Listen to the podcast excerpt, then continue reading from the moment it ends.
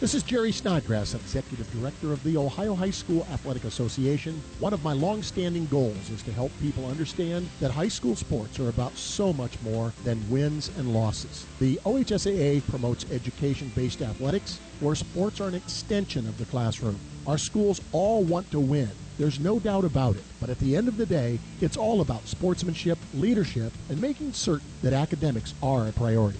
Thank you for your support of high school sports in Ohio.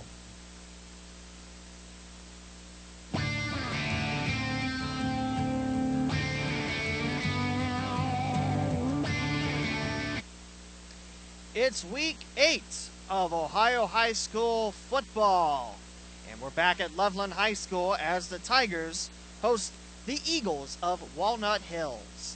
I'm Lee W. Mowen, and joining me tonight is Kyle Howard, and you're listening to ESP Media, powered by Sidearm Sports, as Loveland 0 7 on the year, 0 4 in conference play. will take on the Eagles, who are 3 4 overall, 1 3 in conference play. That's the Eastern Cincinnati Conference. But the Eagles are still chasing a spot in the playoffs currently, according to the point system on joeeitel.com.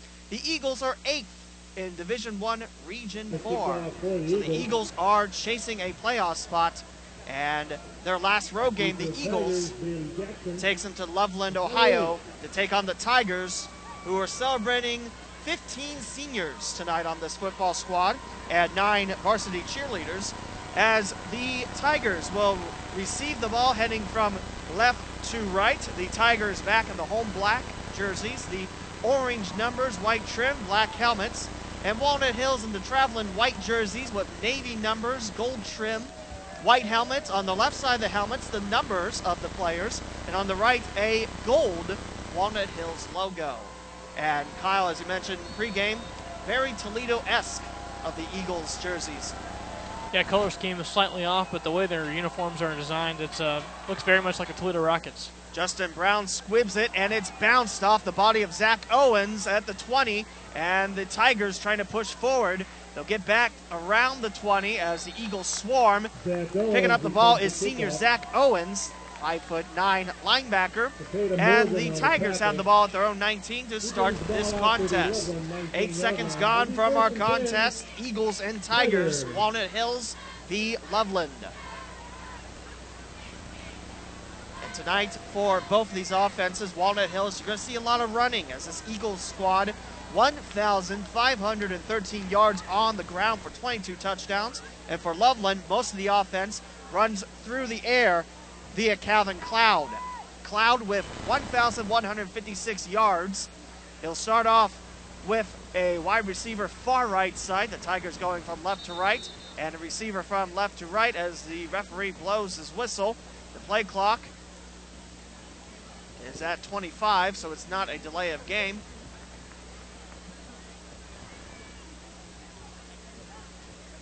Right now they're checking something out in the field to make sure they can yeah, it's a it'd be a little early for a penalty here uh, before we even have a first snap.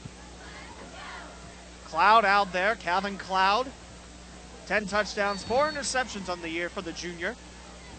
He'll start off with a run play. It's grabbed by Trent Williamson, and he'll roam to the left. He'll pick up maybe two on that, and it's second down and nine.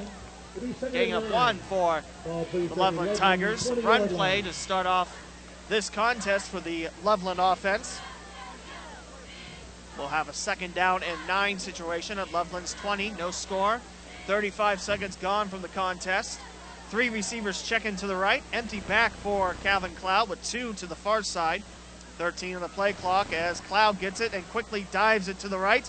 And he's got a couple yards what the catch is Reese Hatfield. Had himself a nice game at Turpin. Reese Hatfield, the junior, makes the catch and roams for about four yards on the catch. It's third down and five at Loveland's 25. Going to stay in the shotgun formation as they like to do here and keeping the clock moving. They like to hustle back up the line. That's what they're doing here. This time, three wide receivers checking on the far side, two on the right. 14 of the play clock for Cloud looking to the left. And just off the hand of Reese Hatfield, he's quickly hit after the ball bounces off his palm. and it falls incomplete, making it fourth down and five at Loveland's 25 yard line, and the Tigers punting unit is out. London Lane came in there late and absolutely obliterated him in the backfield. I thought we might see a flag there for a late hit, but they let it go here. They let him play. Lane, a senior for Walnut Hills at five foot eight, 178 pounds coming at you. It's fourth down and five as Loveland prepares to punt. And back out for the return goes Tyrese Dorn. Tyrese Dorn, 719 yards on the ground with 110 rushes and 13 touchdowns. That leads the Walnut Hills offense. No score as Loveland set to punt, but we'll have a flag thrown at Loveland's 24 yard line and a penalty called against Loveland, and looks like it will be timeout taken by the Tigers. Timeout Tigers will take it with them here on ESP Media, powered by Sidearm Sports. 10:36 to go in the first quarter, no score. Abco Pavement Services LLC has been doing commercial asphalt, concrete, and sealing work since 1962 in the tri state area. Our valued customers include Home Depot, United Dairy Farmers, CB Richard Ellis, Town Properties, and Fifth Third Bank, to name a few. We strive to provide professional service, communication, and project management for all of your commercial, concrete, and pavement maintenance needs. Go Abco Pavement Services.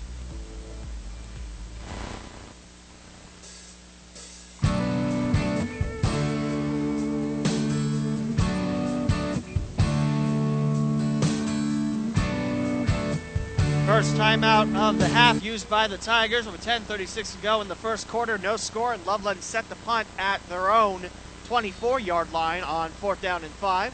I'm Lee W. Mowen, and he's Kyle Howard, and you're listening to ESP Media, powered by Sidearm Sports. Last home game of the year for the Tigers, last road game of the year for the Eagles.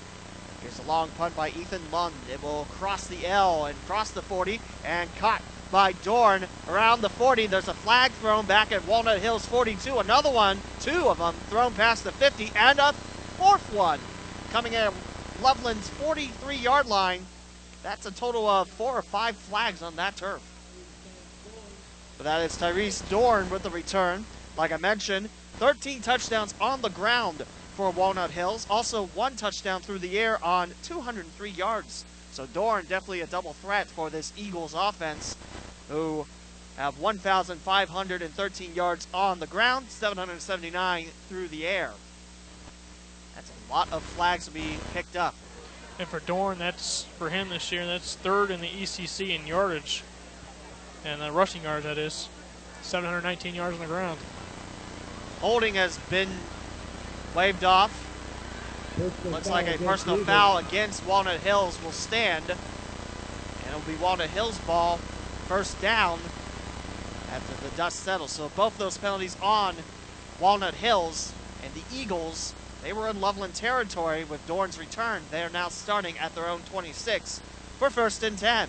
And we have our first look at Jack Reuter, the freshman quarterback, 5'11", 186 pounds. 61 of 101, 779 yards in the air, five touchdowns, four interceptions. Gets about 7.7 yards per throw, does the freshman Reuter. And he'll start off with a wide receiver to the right and a handoff to the hands of Nick Presley. Presley roams past the Tigers defense, brought down around the 42 yard line. A flag has been thrown in the pile, but that's a first down for Walnut Hills. But let's see what that yellow flag is all about. It's going against Loveland, and that's going to put the ball back in Tiger territory with that penalty. Well, this is a team that can move the ball pretty effectively offensively. Fourth in the ECC overall in yardage, second in rushing yardage. You don't give them good field position on top of that. And Presley with that first carry showed you just right off the bat. There's a lot of yards. Three wide receivers flock in on the left on first and 10 at Loveland's 42. It's a handoff up the middle. Again, I think that's Presley. Presley battling his way through a pack of white and black jerseys. I think the referees are going to give him the Loveland 39 yard line. That's a pickup of four, and it's second down and six. so the Eagles back out. They'll have three wide receivers start off on the left, and it around a little bit. Checking in on the left, we'll have Kenneth Gaines, or Kenny Gaines, a sophomore wide receiver. He'll be in the middle of Nick Presley and Tyrese Thacker, both juniors out there. It's a triangle out there of wide receivers on second down and seven at Loveland's 39. And it's a run up the middle, first down for Walnut Hills. Sprinting forward is Gary Williams. Williams, 475 yards on the ground. He moves the chains with ease, and it's first down for Walnut Hills. Two first downs already for Walnut Hills, both on the ground. As Presley and that time Gary Williams with the rush. We'll have two wide receivers check in in the shotgun formation on first and 10. It's a handoff to the incoming back from the right. And trying to turn the corner is Tyrese Dorn. And I think the referee said that Dorn slips into the white paint. That'd be out of bounds. Dorn will pick up three on that rush. Make it second down and seven for Walnut Hills with 9.01 to go in the first quarter. No score as the Eagles not too far away from the red zone. Knock on the door here. You got a good, good, a good defensive stand here. You don't want to allow them to take the lead here early after one offensive stall position. Reuter sets up. A second down and seven. Looking towards his right to air it out and goes quickly for Dorn. Dorn shakes off a defender in Zach Owens, remains on his feet, and then is brought down around the Loveland 22 yard line. And that's only a pickup of one, despite the nice moves by Dorn. And it's third down and six for Walnut Hills at the Loveland 22. No score, 8.36 and rolling to go in the first. It's a third and six situation coming up here in Walnut Hills on the year offensively. At just over 37% on third down. It's a pretty good mark this year. They're looking to improve on that. Defensively this year, Loveland on third down, allowing about 41%. So something they like to improve as well. Reuter would like the ball with three wide receivers to the left and a handoff back for Dorn, who slips up the middle, gets past the 20, and brought down around the 18 yard line. Walnut Hills need to get to the 16 yard line for a fresh set of downs. It's fourth down and three. Actually, fourth down and two, rather. And under eight to play in this first quarter, it'll be interesting to see if the Eagles will keep the offense out on fourth and short. And it looks like that's what they'll do with Jack Reuter running three wide receivers to the right, a back behind him, and one on the far left side as the Eagles drive from right to left. Trying to draw the hard count here. They're 8 of 13. Very stellar mark on fourth down this year. Seven seconds on the play clock. It's to Reuter. Reuter will keep it, throw it past the chains over the head of Tyrese Dorn out of bounds, and the Eagles turn it over on downs. That's a nice stand there after Walnut Hills rushes for two sets of first downs. The Tigers defense holds strong by the red zone. It'll be first and 10 for Loveland at their own 19 yard line again, the same place they started when they received the ball from the Eagles kicking unit. No score, 7.27 to go in this first quarter on a beautiful Friday evening. Beautiful sunset just over our heads to the west. Quite colorful out there. Cloud will have two wide receivers cash in on the left. He'll bounce some extra offensive line help. That's Lodor again. And it's going to be a handoff this time. Quickly swallowed up by the Eagles. They did a nice job moving the offensive line to the right. And Loveland loses a yard on that play. Make it second down and 11 at their own 18.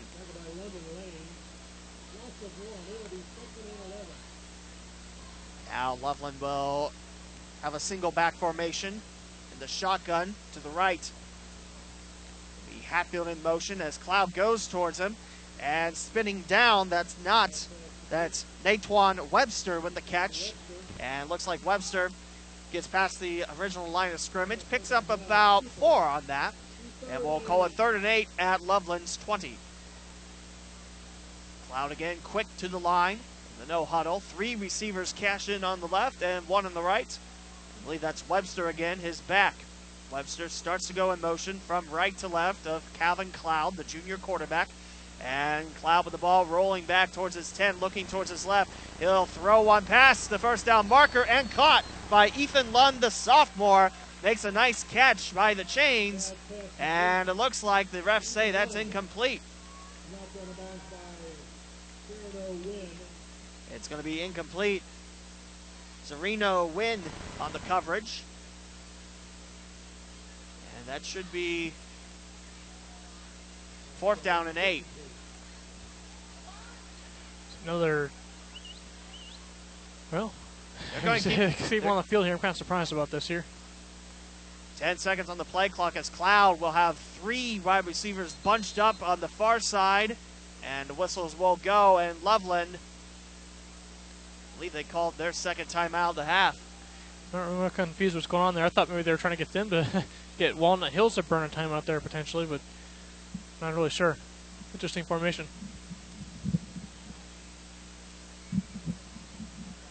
The cameraman for Loveland, Rick, mentioned that Ethan Lund is possibly out of bounds when he made that catch from up here. It's a little tough to tell, but it'll be fourth down and eight as the Tigers.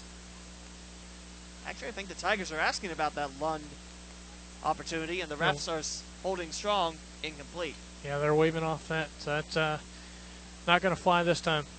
So it's not a. No, it is a timeout taken by the Tigers, according to the scoreboard. And the punting unit has arrived for Loveland. It's a time we just kind of wish we had the officials with microphones up here so I could. Sometimes it's hard to sort through. It'll be fourth down and eight at Loveland's 20. Second offensive drive for the Tigers. And back for this return is Miles Cooper. He's listed as a senior defensive back for Walnut Hills and head coach Jerry Beauchamp. And it bounces off his hands on the kick, but it's recovered by Jonathan Brooks right behind him.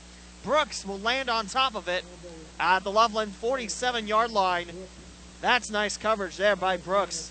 He saw that his return man, the ball just slipped through his hands like butter, and he was right on top of it and prevented a takeaway for the Tigers. Yeah, Brooks uh, very fortunate to fall on that ball. That could have been very detrimental there. Would have given really good field position to Loveland after a nice defensive stand by Walnut Hills. So, regardless, uh, they're going to keep the ball here. They're going to get good field position, themselves here. They'll start at the 47 yard line of Loveland. Three receivers checking on the far side as the Eagles get the ball back, and Jack Reuter out there for the snap. It's a handoff to Dorn, still behind his own 50. Now makes the curve, flag thrown. Dorn trying to hurdle his defender, pushes past the first down markers, and then runs out of bounds after colliding with a tackler. But there's a flag on the field resting at the Loveland 46, and it's going to be offensive holding against Walnut Hills. Penalties really add up on the Eagles, and we're about halfway through this first quarter when the Eagles got the ball to return. Tyrese Dorn had a nice return, put him deep in Loveland territory, but a personal foul pushed him all the way back around their 30 yard line. And now this foul will make it first and a long Symmes Township mile to go. Ball spotted at Walnut Hills 43 yard line. The ref just moved it back a yard. I know the Eagles are going with a single back formation. Three Eagles will soar to the left, one on the right. As Reuter has the ball, rolls back around his 36. He's got one Tiger chasing him, past the 40 on the stiff arm, and brought down right around the 43 yard line. That's a pickup of one. Nice feet by the freshman, Jack Reuter. He picks up one, but it's still second down and 19 for the Eagles. They need to get to Loveland's 37 for a fresh set of downs.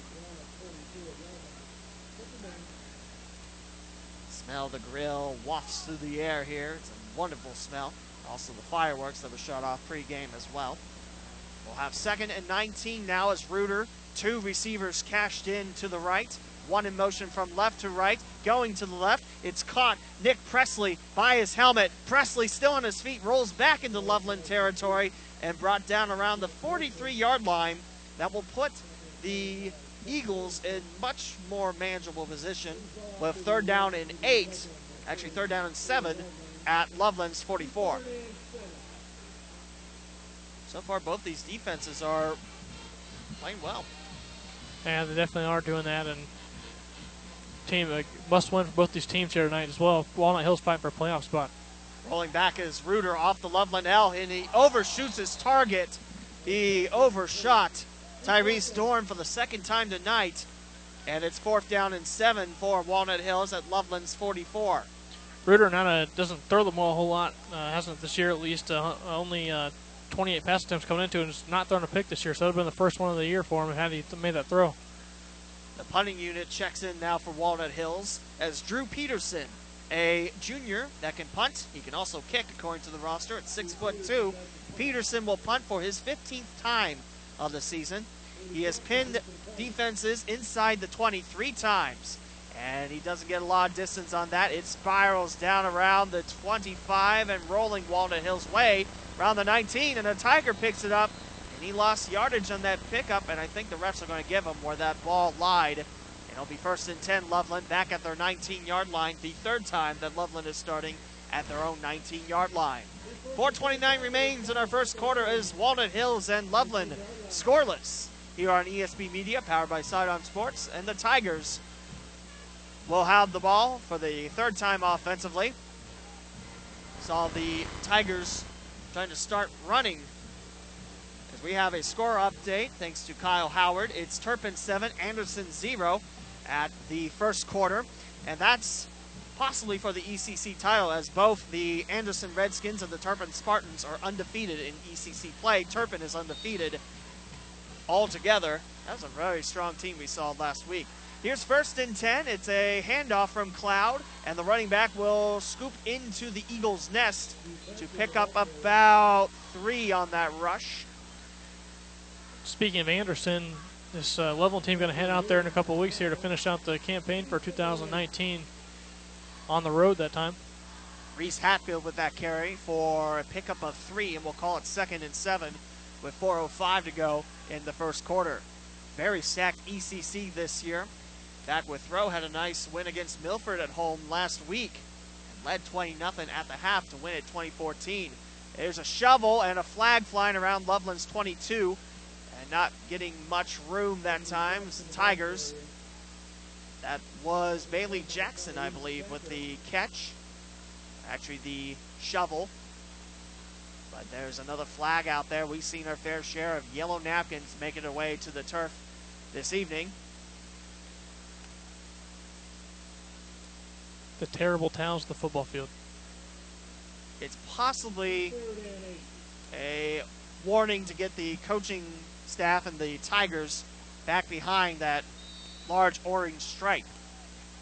It will remain third and now six for Calvin Cloud.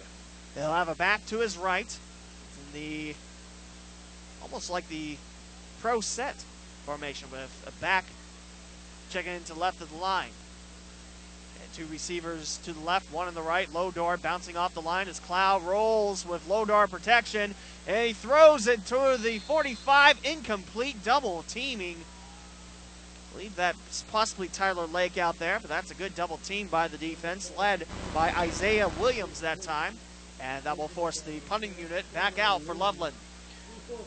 Now 0 of 3 on third down so far tonight, so not getting the job done on third down. Neither team, either team has converted a third down, and also uh, we've had Walnut Hills go for it on a fourth down, not convert as well tonight. And that was one of the two overthrown passes looking for Tyrese Dorn. Third punt of the night, it will spiral towards the sunsetting sky, bouncing midfield, a flag flying in, three of them, and here's Walnut Hills. It's Dorn. Dorn will tumble right around the Loveland 31 yard line. That's what will be marked out of bounds. However, we now have four flags on that turf. Ethan Lund, the punter, the one that took him down. We'll see the Eagles offense back out there, but first we have some laundry to explain. Lots of flags here with 3.29 to go in the first quarter, no score. Seen our fair share of Walnut Hills, a couple on Loveland. Penalties have really added up so far, not resulting in any points or any heap of positive yardage for our squad. We have seen some, we've seen Walnut Hills a return washed away and starting it back in their own zone when they would have had it at the Tigers 35. It sounds like it's going to be a penalty on Walnut Hills, and the Eagles will start back in their own zone.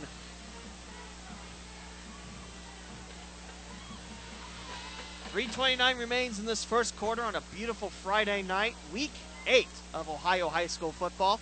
Elsewhere in the ECC, Anderson that Turpin And Kyle got the score update 7 0 Spartans in the first quarter, Withrow at West Clermont and Kings at Milford.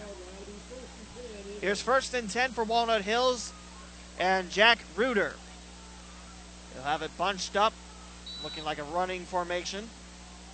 With his back, I believe that's Dorn towards his left. Actually, that's Gary Williams. It's a handoff and bouncing on the other side of the pile. Nick Presley. Presley, he's got some room past the Loveland 40, past the 20, past the 10, and Presley runs into the end zone. Touchdown, Walnut Hills, Nick Presley. Presley cut it back and took it 62 yards to the house there. He had to cross the field and go back up the seam. Nice work, nice footwork, and able to outrun everyone else. That's Nick Presley, who makes his living with the Eagles through the air, 370 yards to lead the wide receiving core, but that time uses his feet.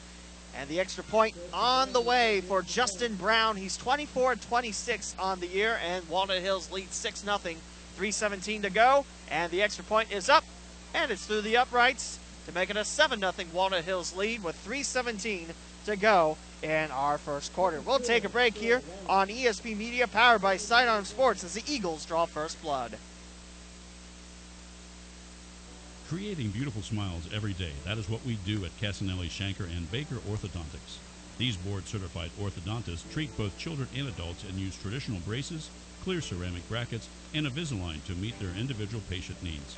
With offices conveniently located in West Chester and Blue Ash, they provide flexible payment options, convenient hours, and high quality care. For a free new patient exam, contact Casanelli, Shanker, and Baker Orthodontics at 513 777 7060.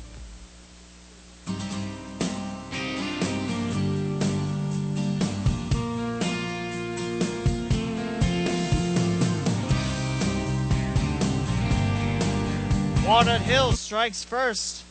It's a 62 yard rush by the junior wide receiver Nick Presley, really turning on the Jets and the Eagles with the extra point by Justin Brown.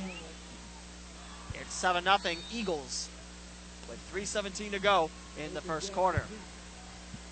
And the kickoff on the way. Back out there, Bailey Jackson makes the catch around the two, and he's trying to run forward. And he'll double step and then knocked down around the 19 yard line. Fourth time that Loveland will have the ball at their 19 yard line to start a drive. It's first and 10, Loveland trailing Walnut Hill 7 0, now with 3.11 to play in our first quarter. You don't see that every day where you're starting your offensive drive at the same spot now four times in a row. Yeah, it's very, very rare for sure. But hopefully they can make better of it this time. Beautiful night here, a little chilly as the sun has set. The lights are shining bright here at Tiger Stadium. Lots of Loveland faithful making their appearance known for the last home game of 2019 as the Tigers now travel to Kings and Anderson to wrap up 2019. As Clouds got a single back formation and two on both sides on first and 10 at the 19. Lodor, like Brock mentioned last week, there to help out the offensive line for a little more protection. As Cloud rolling towards his right, he's got two Eagles. He lost the ball. I think Loveland jumps on top of it, but Cloud lost the ball. He went back towards his left. The ball went towards his right. And looks like Loveland maintains possession, but that is a big loss, putting the Tigers back around their 11 yard line.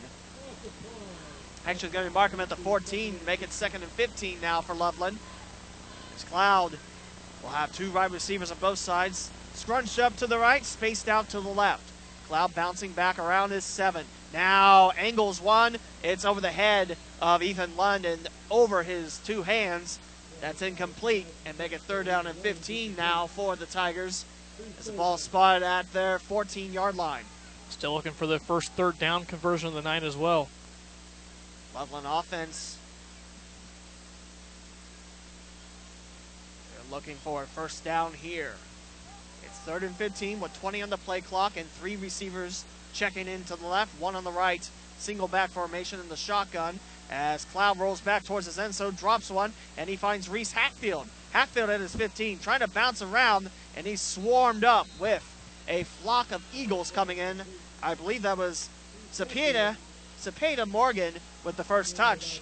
That will put Loveland closer to the original line of scrimmage, make it fourth down in about 12. But the punting unit back out there for the Tigers. Two minutes to go in our first quarter as Walnut Hills leads Loveland 7 0 on Nick Presley's 62 yard rush. The Tigers set to punt it away for the fourth time tonight.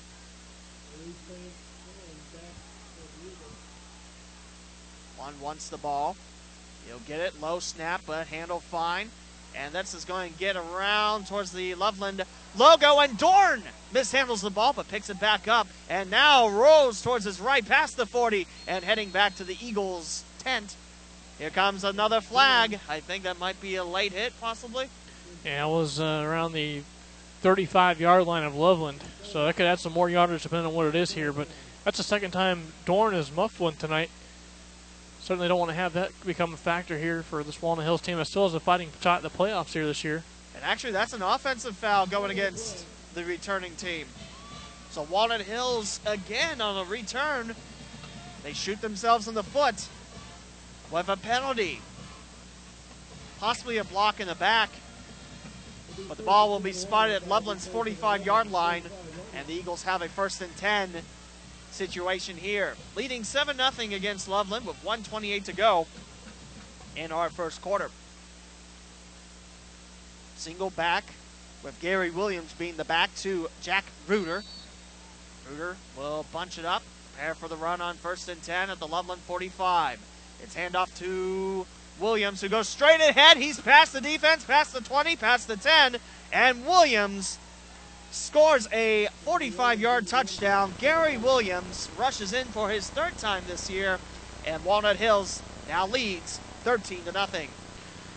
I don't think his coaches are going to be real happy with a really nice run, but he was holding that ball very loosely. He kind of made that look easy. It's uh, lucky that uh, Loveland didn't in there back there and knocked the ball out of his hands. Got to protect the ball better than that in the future.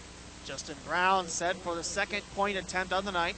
Extra point up through the nighttime sky and through the uprights. And it's another point for Justin Brown, who's two for two on this contest. Walnut Hills 14, Loveland 0 with 120 to play in our first quarter here on ESP Media, powered by Sidearm Sports.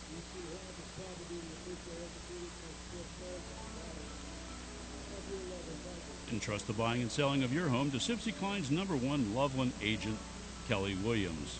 With over 25 years of living in Tiger Nation, Kelly truly cares about the community and her clients. Call her to get the most out of your experience. You can reach Kelly at 513 348 4548. That's 513 348 4548.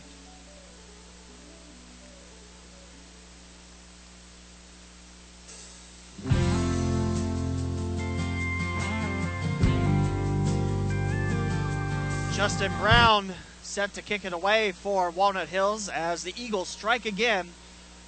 With those two rushing touchdowns, Walnut Hills on those scoring plays have amassed 107 yards just on those two plays alone. Williams with the second touchdown for the Eagles. You cut out the two big plays. Well, Loveland's played pretty good defense tonight. And Brown sends it back to the Loveland 5, and it's handled by Jackson past his own 15 and slowed down around the 19 yard line. And that's where Loveland starts for the fifth time tonight on first and 10 with 114 to play in our opening quarter. Walnut Hills 14, Loveland 0. wonder what the odds are of starting at the 19 yard line for five straight drives to start a night. Gotta Actually, seem improbable. actually, I think they marked it closer to the 20 yard line this time. But five times around the same spot. Now, it's, it's like there's almost a wall right there. They can't get past it. I don't think Vegas would have had those odds. He'll be first and 10 for the Tigers as Kevin Cloud set to start off with an empty back formation. Two receivers closer to his left, three on the right, 20 on the play clock. To Cloud. He looks towards his left and spirals one around the 13 yard line, and it's complete to Ethan Lund. He'll pick up a package of three or four yards. And it's second down on the way for the Tigers with one minute to play in our first quarter. Walnut Hills back to back rushing touchdowns to lead 14 0. This time a back to the left of Cloud. And then that back heads to the line on second and six. Empty back again for Cloud. As the Tigers look to space it in the air. Cloud with the keep, rolls past the line of scrimmage, and then twisted down right around the 26 yard line. I believe with that stop was London Lane. And it's going to be third and four. Now as Cloud picks up two. The Tigers on the air, 158 yards on the ground with 20 seconds left in this first quarter. As Cloud looks to move the chains for the Tigers to head into quarter number two. 14 0 Walnut Hills. Three receivers bunched into the triangle to the left and to the right, and one back to the right of Cloud. Nine on the play clock, and that's the end of the first quarter. Cloud does not get the play off. And that's going to be the first quarter with Walnut Hills leading Loveland 14 to nothing as we'll swap sides of the field here on ESP Media powered by Sidearm Sports. Budget Door of Cincinnati has you covered. We specialize in repair and installation of commercial doors, security gates, and dock levelers. With affordable rates, 24-hour commercial service, and free replacement quotes, Budget Door can help you with any of your dock or door projects. Have an issue with your home garage door or opener? Budget Door can help with that too. Servicing the tri state area for over 30 years, Budget Door offers quality service at a budget price. Call 513 851 6644 to schedule your door repair or replacement today.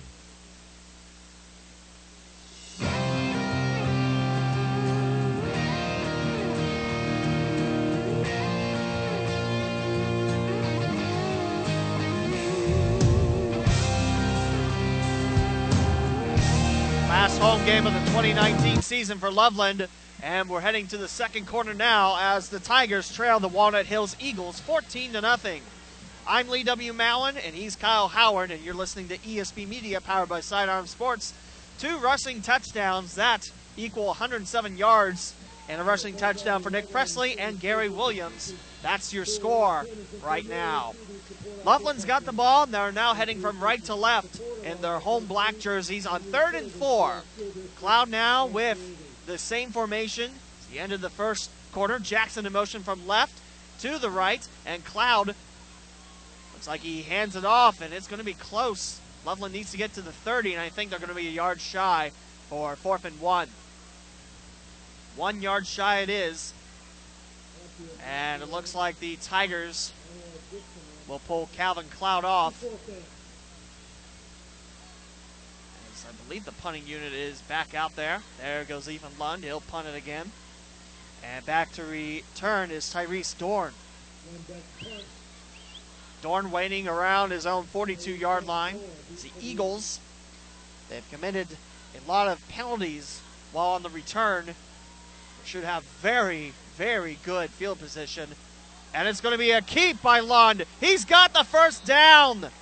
Snap to Lund, and he quickly took off towards the 30. He gets to the 31, and that will move the chains for the first time tonight for Loveland. It's first and 10. Well, that's what you get when you get a guy that plays can play the offense and play as their punter, also an athletic punter. Now for the year on fourth down, they are five of 16. Great play set up by first year head coach Andy Cruz and his coaching staff. And it sets up first and 10. Ball spot at the 33 yard line as Cloud with a single back towards his left and two receivers on both sides in the shotgun. And it's going to be a false start as taking the snap that time was Reese Hatfield. And I think the offensive line might have moved a little bit too soon, and that's a loss of five. Loveland needs to do now, just shake off that five yard loss. Just keep attacking. You got a 14 0 Walnut Hills lead with 10.42 to go in this first half. But you got your first set of downs. Move, use that momentum to keep pushing forward. Empty back for Cloud, three to the left, two to the right as the Tigers go right left in this quarter to Jackson, and it slips out of his hands. Would have been a very tight catch for Jackson as he was preparing to go down towards the right knee. And it's going to be second and 15. And Jackson had a plethora of Eagles surrounding him that time.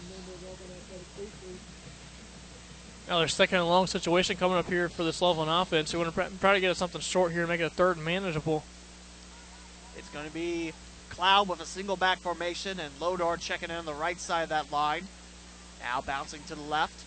Second and 15 is Cloud. Single back, moving Jackson from left to right and getting the ball with eight seconds on the play clock. Cloud rolling towards his right, going and finding. I believe that's Hatfield. Still on his feet. He slips away. That's Tyler Lake. Tyler Lake to the house. Past the five. Touchdown, Loveland. He finds Tyler Lake in the middle of that Walnut Hill secondary and scoring the touchdown. Lake from Kevin Cloud, his 11th passing touchdown of the year. For Tyler Lake, 72 yards here. He shakes off a tackle, almost falls down, puts his left hand up, and pushes himself back up, and off to the races as he goes. What an athletic play there by Tyler Lake. Nice job by Lake to get past that secondary of the Eagles.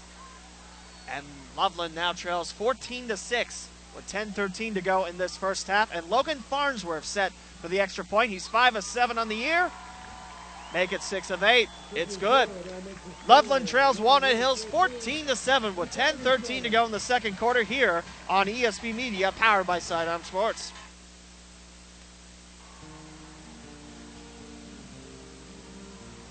Enjoying tonight's broadcast but missed the first 30 minutes? No need to worry. Appointment listening for all ESP Media broadcasts can be found at soundcloud.com backslash ESP Media or subscribe to our podcast on iTunes. Search for ESP Media. Appointment listening by ESP Media since 2010.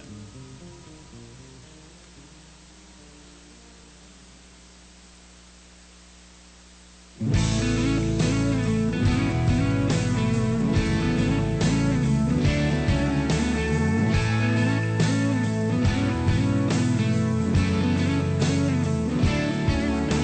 14, Tigers 7 as Cloud with a 72 yard strike to Tyler Lake, the junior wide receiver. And Cloud throws his 11th passing touchdown of the year. And Loveland set to kick it away. After the Tigers offense sputtered in the first quarter, it's great to see that Loveland strikes and nice open up that second quarter. Absolutely nice catch and run there by Tyler Lake, and uh, very athletic play. He had to fight from falling down to the ground and then get up and dash. Kicking this one away are the Tigers, and it's going to be a little offside squibber attempt. However, we're going to have a flag thrown at Loveland's 43, and it's going against the kicking team. And they call encroachment. I think the Tigers are going to do that kick again, just five yards further away. Walnut Hills will attack from left to right in this second quarter. Thanks for joining us here on ESP Media, powered by Sidearm Sports. The Walnut Hills Eagles, they're tied for sixth in the ECC with Milford at one and three. Both Eagles one and three. But the Walnut Hills Eagles are eighth in Division One, Region Four, meaning if the season were to end before you know week eight started, the eighth seed in the playoffs, and that's a very tough region. I think that's the same region that Fairfield has already clinched a playoff spot. The 7 0 Indians, first time in Fairfield history for, what is that, 75 years or such? It's been a while. I'm not sure the numbers right now to the, the tip there, but Tigers now set to kick it away from their own 35. Leave that Dorn out there to return it for Walnut Hills. They had a tough matchup last week. Did Fairfield with Princeton, and they had no trouble at all. Here's the kick from the 35 of Loveland. It will travel a long distance, and Dorn makes the basket catch at his own 11 and rolls towards his left. He shakes off one tackle. Oh, he still can't shake it off, and Dorn is finished at his own 26 yard line, but a flag came in at Walnut Hills 39 yard line. I mentioned penalties have been adding up a bunch in this contest. We're just in the second quarter with 10.05 to play. Walnut Hills leads Loveland 14 7. It's a block in the back against the receiving team, and that will push the Eagles back to their own 17 yard line. Another good return by Walnut Hills, smushed by penalties. That will give the Eagles the ball at their own 19 yard line on first and 10. Eagles are serviced with a 62 yard rush by Nick Presley and a 45 yard rush by Gary Williams. to lead by seven over Loveland. It's going to be a keep by the quarterback. Racing through is Dorn, and Dorn, I think he's got the first down. The chains are moving. Dorn picks up 10. He took the snap for the quarterback, and he just ran right up the middle, almost untouched until the first down marker. This Walnut Hills team definitely has speed by spades in their running backs. Nick Presley's rushing touchdown, quite speedy. and That time Tyrese Dorn takes off. It's another handoff on first and 10 at the 29 of Walnut Hills. And that time won't move the chains, but it's close. It's a pickup of eight. That will bring the Eagles to second and second and three at Walnut Hills 36. I believe that was a stop by Jake Kotsanas, a senior who was honored before the game tonight, one of 15 Tigers. It's an empty back, and Dorn again. Dorn passed the first down, and he's passed all the Tigers, brought down from behind around Loveland's 30. Tyrese Dorn again turning on the Jets. And thankful Reese Hatfield's there to dive on him at the end. If he's if not, he's off to the races again. And if Hatfield misses that dive, Dorn hits the end zone for the first time this contest. But that sets up Walnut Hills with a first and 10 at Loveland's 29 yard line, leading 14 to 7 with nine minutes left in the second quarter. Both offenses starting to come into form here after a slow start for both of them, a good defensive start for both teams, but now offense is starting to click. Instead of the quarterback Reuter, it's Dorn taking the snaps, and he'll run forward once more. He's got the 22 yard line and swallowed up. Another flag flies in. Helping out on the cause was Zach Owens and a plethora of Tigers. Eagles trying some trickery with the Wildcat formation. That's a pickup of seven that time. Second and three. I thought I saw a flag fly out there. Something. I'm mistaken. Maybe they waved it off. It looked like something did come go flying toward the football, so I thought uh, it did appear to be a flag for me, but I don't see a flag now. So Now the Eagles have it at the Tigers 21. Walnut Hills leading 14 7. 8.08 to go in our first half here. Looking to strike thrice on the run.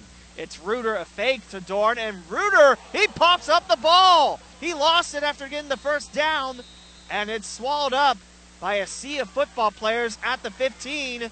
Loveland's pointing their way, saying they recovered it, and the refs say it's Loveland's ball. Reuter getting in the trickery there, a fake to Dorn, and he runs up, and a flag has just come out at Loveland's 17 yard line. we'll wait to see what that is there. But Ben Morrison able to come up at the bottom of the pile with the football. That would have been a first down for Walnut Hills, but it's Reuter losing the ball. Now the referees are going to talk it over a little bit. It was after the play happened, so after the fumble. Now the Stripes are going to talk to Loveland's side of the field. Walnut Hills just committed a turnover. They fumble it away as Reuter burps it out, and that's going to cost Loveland dearly. That's going to put the Tigers at their own eight for first and 10. So the Tigers will have their offense back on the field. They just coaxed a fumble.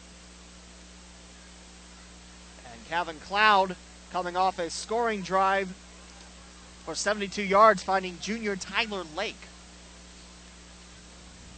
Tigers look to come back out here. It's first and 10. Ball spotted at Loveland's eight yard line. Here comes the junior quarterback, Calvin Cloud.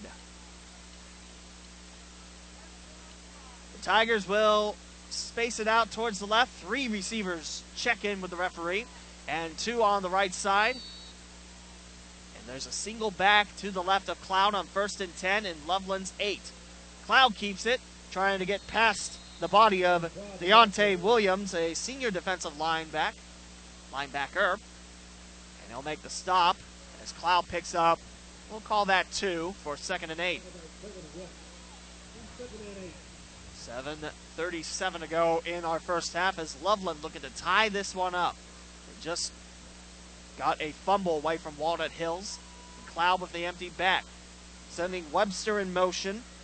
And Now getting the snap. Rolling to the left is Cloud. He's at his own four. Finds Lund at the 12, and Lund stepped out of bounds. Lund stepped out of bounds of the one foot catch. And Lund picks up, we'll call that an additional two, and it's third down and six for the Tigers.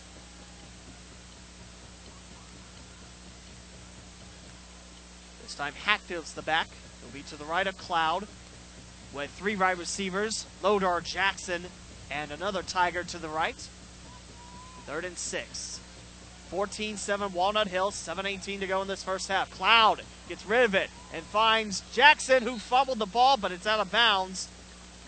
That stop made by Anwar Dixon. That's going to be fourth and two for Loveland. Needing to get past their own 18 for a fresh set of downs. And the punting unit will emerge for Loveland. Can we see more trickery here from the special teams unit, Kyle? And at their own 16 yard line, I'd be hesitant here, but I guess we'll see. Crazier things have happened. Lund's got it. He'll run with it, now punted away. The flag does come in at Loveland's 9, and Walnut Hills just lets it bounce right around their own 33 yard line. It's scooped up finally by the hands of Ethan Freeland. However, there's that flag to talk about back at Loveland's 17 yard line. It was an instant flag, too. As soon as the ball went to the hands of Lund, it was. There were several flags thrown right away, so I'm not sure what this one's going to be. So, legal shift against Loveland. I think that means Loveland gets another crack at the punt. Yes, it does. This time it's Tyrese Dorn back out for the return. He's standing in the Loveland L on midfield. Punting unit back out there. Ethan Lund leading the charge. The last time he punted, well, he didn't. He ran it for a first down. But he's got fourth down and eight now, back in his own 11. Lund runs in his own end zone and releases it with the right foot as Dorn prepares the bounce at Loveland's 45, picks it up at his own 46 and runs forward. Dorn now making a slash. He's brought down around the 40 of Loveland, and there's another flag coming in. That was dangerous by Dorn there. Bounced, and he was almost hit instantaneously. He was able to escape out of it, but dangerous to hold, field that ball and not step away from it. Another penalty hitting the field. I feel like last week against Turpin, did we see a flag at all in that game? Uh, there were few, very few. Seriously, I think there, there's definitely been more in this first half than we had the entire game last week, it seems like. That flag's going against Walnut Hills on the return, and that's going to push the Eagles back in their own zone. Although not by much, they'll start first and 10 at their own 47 yard line, leading Loveland 14 7. 6.08 remains in our first half. Still lots of clock left in this half here for both these two teams to have a chance to score. Very close game thus far. Walnut Hills with two rushing touchdowns. Again, as a team coming into this match, 22 touchdowns on the turf. Now make it 24. Gary Williams and Nick Presley with the rushing touchdowns. His first and 10 Walnut Hills at their own 47, leading 14 7, 6.08 to go in our first half. To Reuter, it's Gary Williams charging forward, and Williams, he'll be stopped by the Loveland L. He'll pick up, we'll call that four, and he'll officially make it into Tiger Country on second and six. So far, this Walnut Hills offense, those running backs are quick and hard to take down. Dorn and Williams and Nick Presley, too. But overall, a solid performance. Just a couple explosive plays here for this team that have set them apart. Second down and six at Loveland's 49. It's a handoff, and Dorn make that Williams slicing through. He's got the first down and brought down quickly by Loveland's Jake Costanas. And that's going to move the chains again for Walnut Hills. They've done that quite well on the ground. I believe all their first downs have been on the ground with the rush. The ball now at the Loveland 37 yard line on first and 10. Walnut Hills 14, Loveland 7, 5.13 to go in our first half here. At Tiger Stadium, last home game of the year for Loveland this 2019 campaign. Dorn trying to slice his way through. He bounces off a tackle and creates more room. He's got the first down and then runs into a trio of Tigers. Quite impressive footwork there by Dorn. He was going to get stopped for pick up a three, but then he bounced off his first blocker and then opens up more room and he picks up a solid chunk of yardage. Reese Hatfield there at the end of the play there to make the tackle. He juked down Austin Lodor. It's first and 10, Walnut Hills, now at Loveland's 25 yard line, leading 14 7. 444 remains in the second. It's a give for Dorn. Dorn off to the races, spinning away.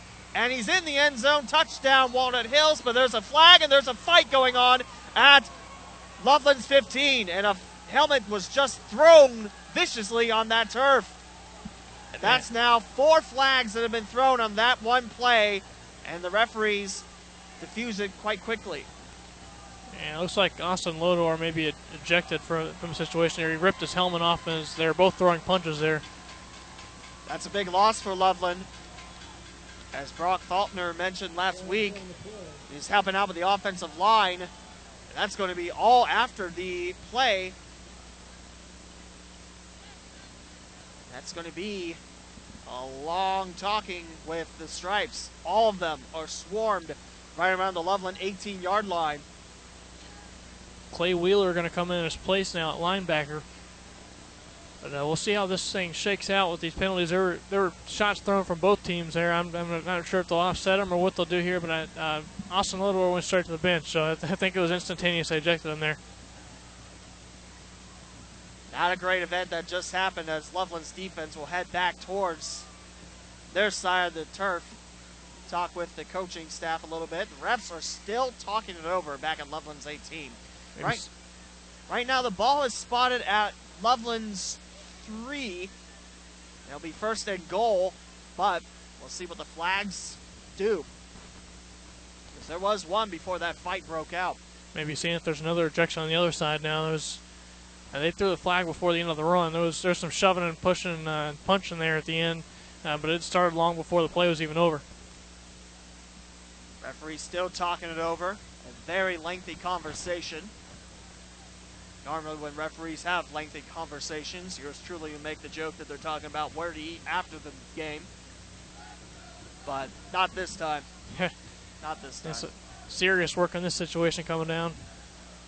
This might be the longest I've seen referee crew talk about a play like that. And Yeah. that ball has been picked up by one of the officials. Looked like the official was going to throw it. I think they're still sorting it out. It was like they thought they had it figured out for a second, but now they're going back into a huddle again.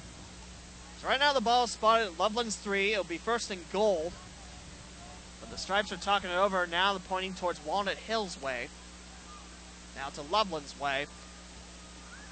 Like Giles mentioned, might have a couple ejections here.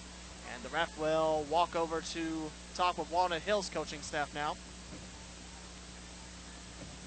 Tempers flare on that rush.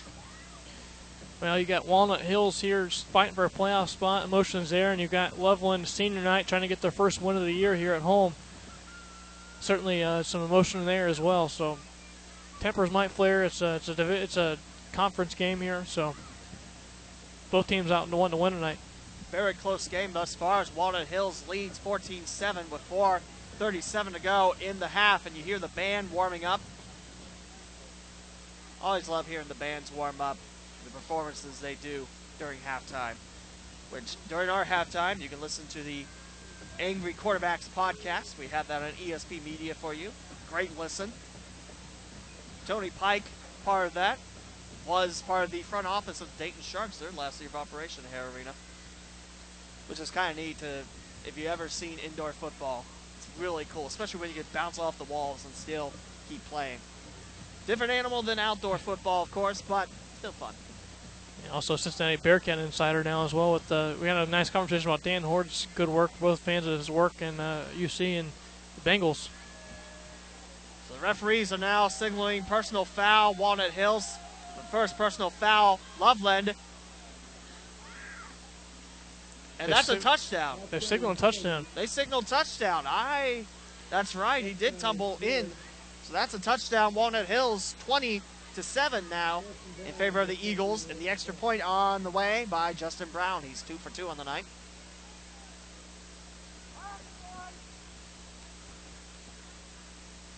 Believe that was Dorn with the carry, and that is Dorn. That's his 14th rushing touchdown of 2019. Actually, it is Brown preparing the boot. He's two for two, 27 Walnut Hills, 4.37 to go in the half. It's up through the uprights, and the kick is good. Walnut Hills 21, Loveland 7. Here on ESP Media, powered by Sidearm Sports, with 4.37 to go in half number one.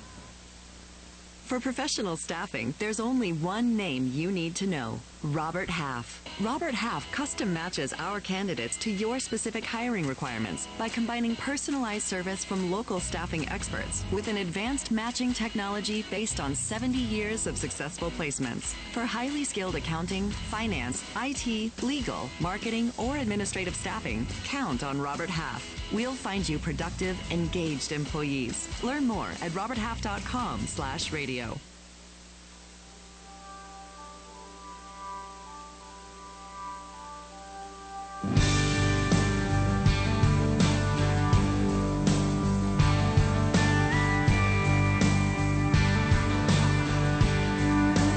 Rushing touchdown for Walnut Hills. They have scored three rushing touchdowns in this contest. And Loveland set to return this kickoff, trailing now 21 to 7. I believe that is Lake and Jackson preparing for the return. As Brown sets to kick it away. And I think the Eagles have a little bit distance to go on those personal fouls. Because Walnut Hill scored that touchdown, they can't assess, well, they can on the extra point, I assume, but most of it is assumed on the kickoff. And Walnut Hills is going to be kicking away at their own 25. So possibly good field position for Loveland, but uh, thing they care about most is they allow a score there. And they certainly would wish they could wipe that off the board, but it's still there. They're going to have to battle back from a 14-point deficit now. Walnut Hills has done a nice job on the ground tonight. Again, three rushing touchdowns for the visitors as Brown set to boot it away now at his own 25-yard line. Eagles 21, Tigers 7. Here's the return, and it will slice past Jackson and finally bouncing for a touchback. That ball looked like that was going to die at the one. And if that gets recovered, that's that's first and goal at the one there for Walnut Hills.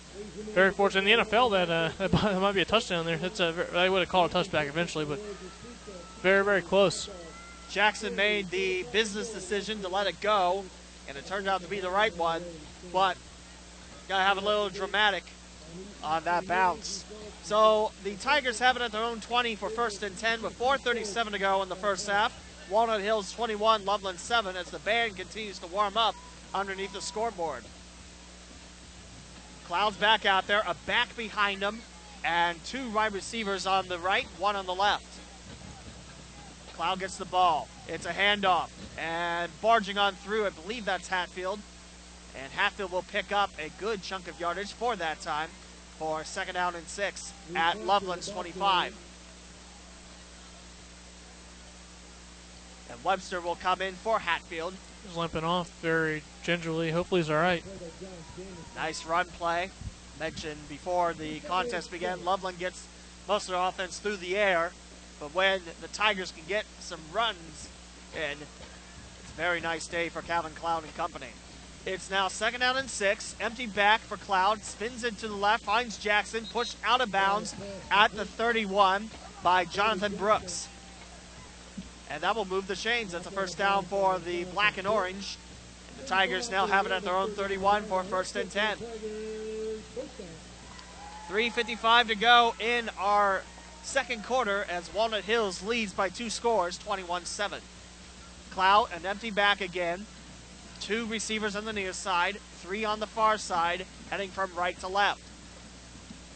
Cloud five yards away from his line and airs one out, and it's caught right around the 40 with the hands of Jack Bergman, a sophomore coming in.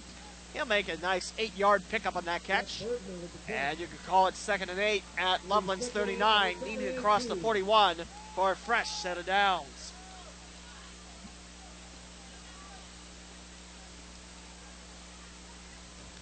This time, Cloud will have three receivers to the left, one back towards his right, and a receiver on the far side. It's a give, and Webster quickly snuffed out with a tackle by Anwar Dixon. Dixon just came in there and flushed it away. That's a loss of, that's about four yards, and it's back to third and five at Loveland's 35. They're actually going to move it back a yard to make it third and six. Still at Loveland's 35. Under three to go in this first half. Walnut Hills 21, Loveland 7. Webster stays out there with Cloud sending two receivers to the right, one on the left. He's got additional help with that offensive line. Fake to Webster, and the toss to Lake. He's got the first down, and he slides close to midfield. He's caught up in the air and slid a little further. And that will set up camp at the 48 yard line of the Tigers. But nice catch by Lake. Lake has that touchdown reception from Cloud. It's Calvin now. Calvin Cloud, first and 10 at Loveland's 48. 225 and rolling to go in this first half as the Tigers look to dent the scoreboard once more. 21-7 Walnut Hills. Cloud looks towards his left, pump fakes once, door in the middle, and it's incomplete. Looking for Bailey Jackson, who had to climb just to get a hand near that ball, but it's incomplete. There were a couple Eagles nearby in that secondary, but Cloud stays alive on second and 10, back at Loveland's 48. 2.13 left on the clock here in the half.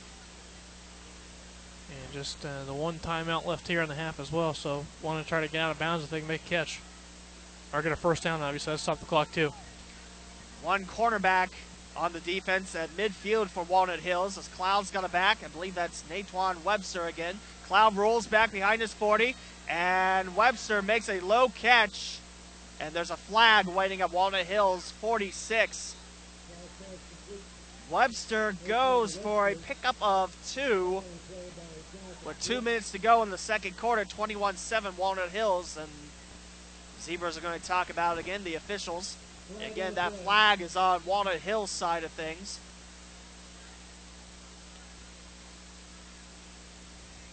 Should be third down and eight. I think that is a Walnut Hills infraction. Still no third down conversion so far for the Loveland offense. Like to get one here to keep the drive alive and give ourselves a chance here to score before the end of the half. Refs just talked with Loveland's coaches. And it's going to be holding on the defense. Defensive holding against Walnut Hills. That's pushing the down marker and the chains. First down Loveland on the penalty. And that's going to set up camp first and 10 at Walnut Hills 42 as Cloud looks to keep this offense moving on first and 10. Three to the left, looking towards the left, and now swallowed up and rolling away. Cloud stretches out. He's got about five yards. He stretches out to the 38. Nice movement there by Cloud. Normally that spells trouble and possible sack, but Cloud was nimble enough. He got past the offensive line and he swoops on forward. That's a pickup of four, say the refs. It's second and six at Walnut Hills 39. Webster, the single back, Cloud bouncing. He'll find Lund at the 40 of Walnut Hills, past the 30, and wrapped into a Eagle defender, continuing to push forward. First down, Loveland. He did stay in bounds, but that will stop the clock with the first down. So they'll want to kind of hurry up back up the line and getting just one timeout left in the half. They could take a timeout to stop the clock one more time, but got to move a little bit quick. Loveland does have one timeout left, and Walnut Hills will be calling a timeout. They have two left in the half, and we'll take one too with 125 to go in our second quarter as the Eagles lead Loveland 21 7 on ESP Media, powered by Sidearm Sports. Entrust the buying and selling of your home to Sibcy Cline's number one Loveland agent, Kelly Williams. With over 25 years of living in Tiger Nation, Kelly truly cares about the community and her clients. Call her to get the most out of your experience. You can reach Kelly at 513 348 4548. That's 513 348 4548.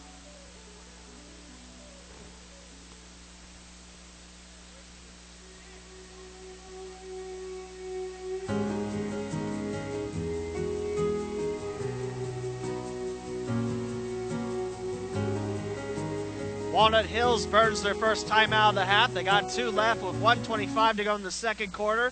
Walnut Hills 21, Loveland 7. The Cloud and Company are moving down the field for the Tigers. Eight yards away from the red zone, and it's first and 10 at Walnut Hills 28.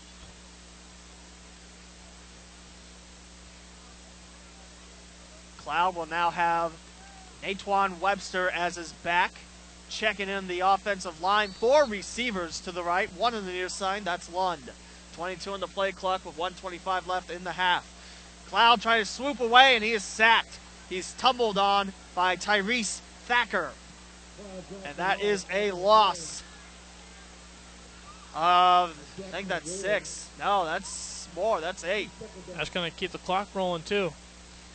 Cloud's got to hurry. 105 to go in this second quarter. 21-7. Walnut Hills. Three receivers to the right. Webster setting up as a blocker down the middle, and it's incomplete. It just slips out of the reach of Bailey Jackson. Nope, that's Tyler Lake.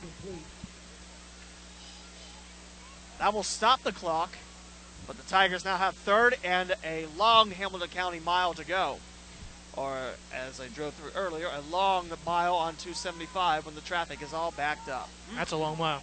Yes, it is.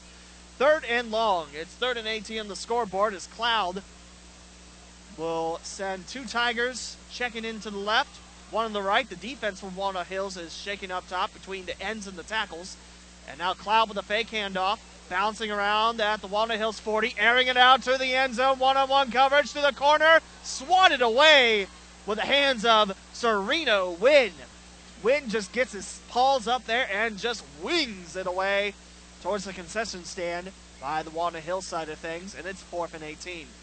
He played center field there and sat there and waited on it. Didn't catch the ball like a center fielder, but did swat it away to preserve a uh, nice defensive play and keep them out of the end zone. So, nice play defensively. And now Loveland looking like they're going to punt here. We'll see if they might run a fake. It's fourth and 18 at the 36 yard line, so possibly they would run a fake here.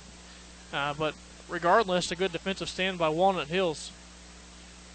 And Lund waiting for the punt at the Walnut Hills 47. Fourth and 18, 49 seconds remain in the second quarter. It's Lund with the keep. He's past the 30, he's past the 25, and he's out of bounds around the 18 yard line. That might move the chains. Man, I, he needed to get to the 18. It's going to be awfully close. I don't know. Walnut might Hills, measure this one here. Walnut Hills offense has already taken the field. We Well, might have a measurement. Yeah, I would certainly think so. That's awfully close.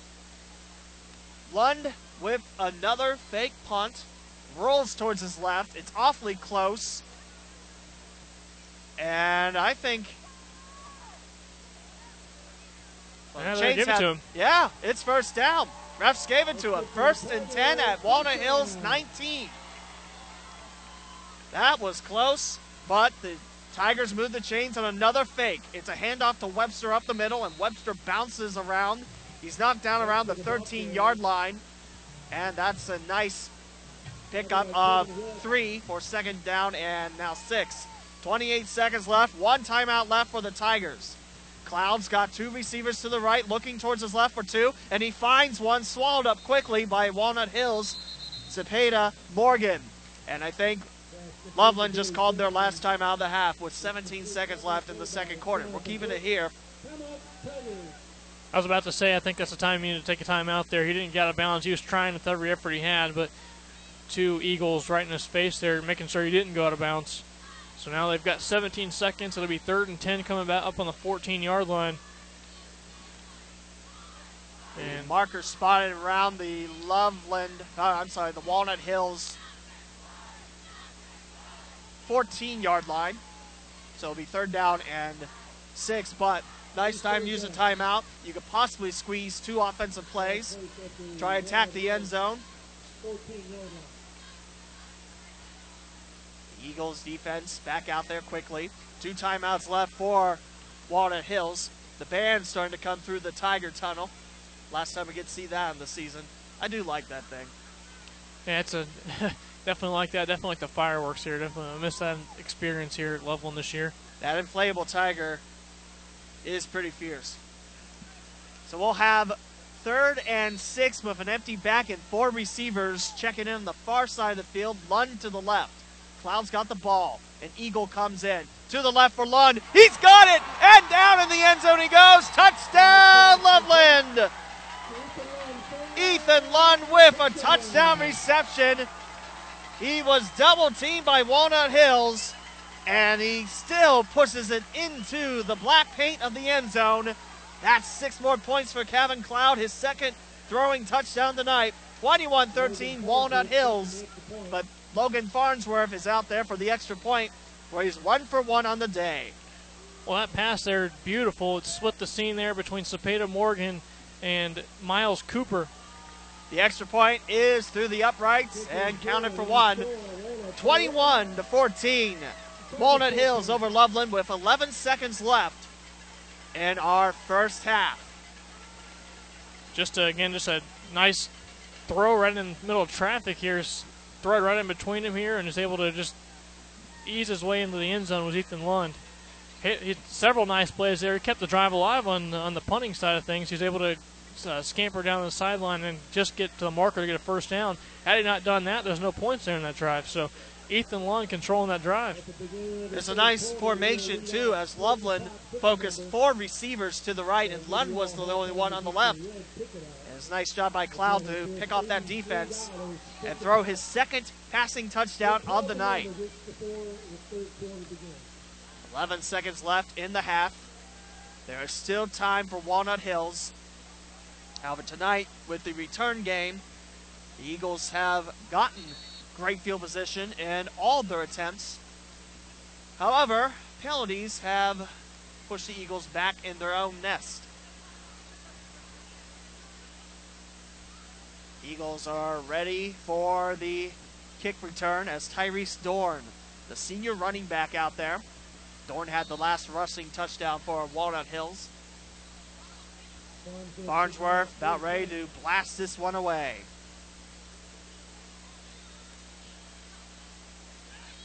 Great play there to put Loveland down by seven. If you can hold the Eagles for 11 more seconds, that's a manageable deficit. It's a squibber up the middle, not handled by Dorn. It's picked up on the left side by Gary Williams. Williams staying on his feet, quite nimble. However, he runs right into the arms of Loveland's Trent Williamson. And the Eagles have time for one play. Two seconds left in the half. 21 14, Walnut Hills, and first and 10 at the Eagles' 40 yard line. Scary play for Williams. He lost his helmet as he went down. Uh, it's always scary to go into traffic, especially on a kickoff. They tried to do some more in the NFL with that play because it's, it's, a high injury situation here. Uh, and uh, this time very dangerous. But thankfully he's okay and uh, doesn't any no head contact there. So for the Eagles, all three of their touchdowns have been on the ground. You have to wonder if Jack Reuter will air out the Eagles to spread their wings. Right now they have a formation suitable for running. And we're going to have a flag thrown at Walnut Hills 42. The clock still frozen at two seconds. Someone jumped in the trenches. Will it be against the Loveland Tigers or the Walnut Hills Eagles? The refs talk it over briefly. It's going to be full start on Walnut Hills, pushing it back five. So the Eagles have it first and 15 at their own 35. We'll see if the Eagles offense shakes up with the loss of five. Ball now spotted at their own 35. And it's the same formation again. Reuter has a man in motion. A give. And bouncing away is Nick Presley. Presley now attacking the right. He's got a couple of Tigers and he runs out of bounds, and that's the half.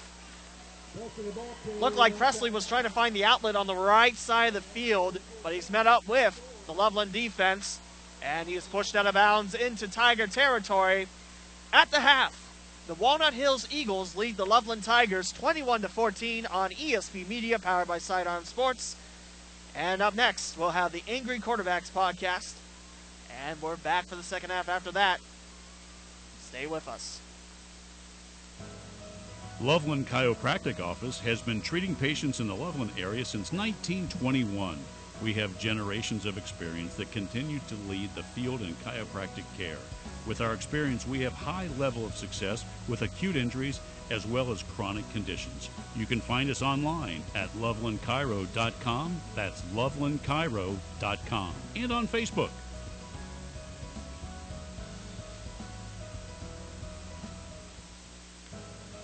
Loveland Chiropractic Office has been treating patients in the Loveland area since 1921. We have generations of experience that continue to lead the field in chiropractic care. With our experience, we have high level of success with acute injuries as well as chronic conditions. You can find us online at lovelandchiro.com. That's lovelandchiro.com. And on Facebook.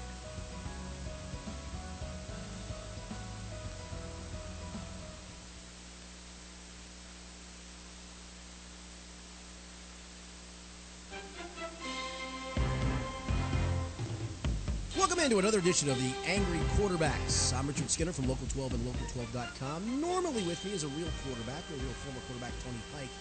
But today, he's got more angry than quarterback. My former angry guy partner, Tom Gamble, joining us on the podcast today. Tony is out.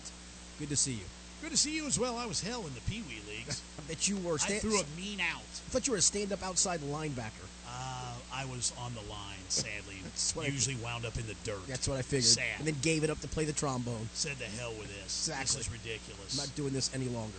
But you do follow sports, do, obviously. absolutely. And you do have opinions, which are always a good thing. And we'll start, we'll talk some uh, college and high school All coming right. up in the next couple segments. We'll start with the NFL and the Bengals. And I don't know where to start. well, I think. Let, let me start. Sure. I feel bad for you, and I did call you over the weekend and basically say, how? How are you going to make it the remaining part of the season? But, you know, I, I guess it's kind of funny. Everybody's dissecting and breaking down, you know, new coach and all these different parameters. But but I think for me, you're you're there every day. So There every crazy. sadly.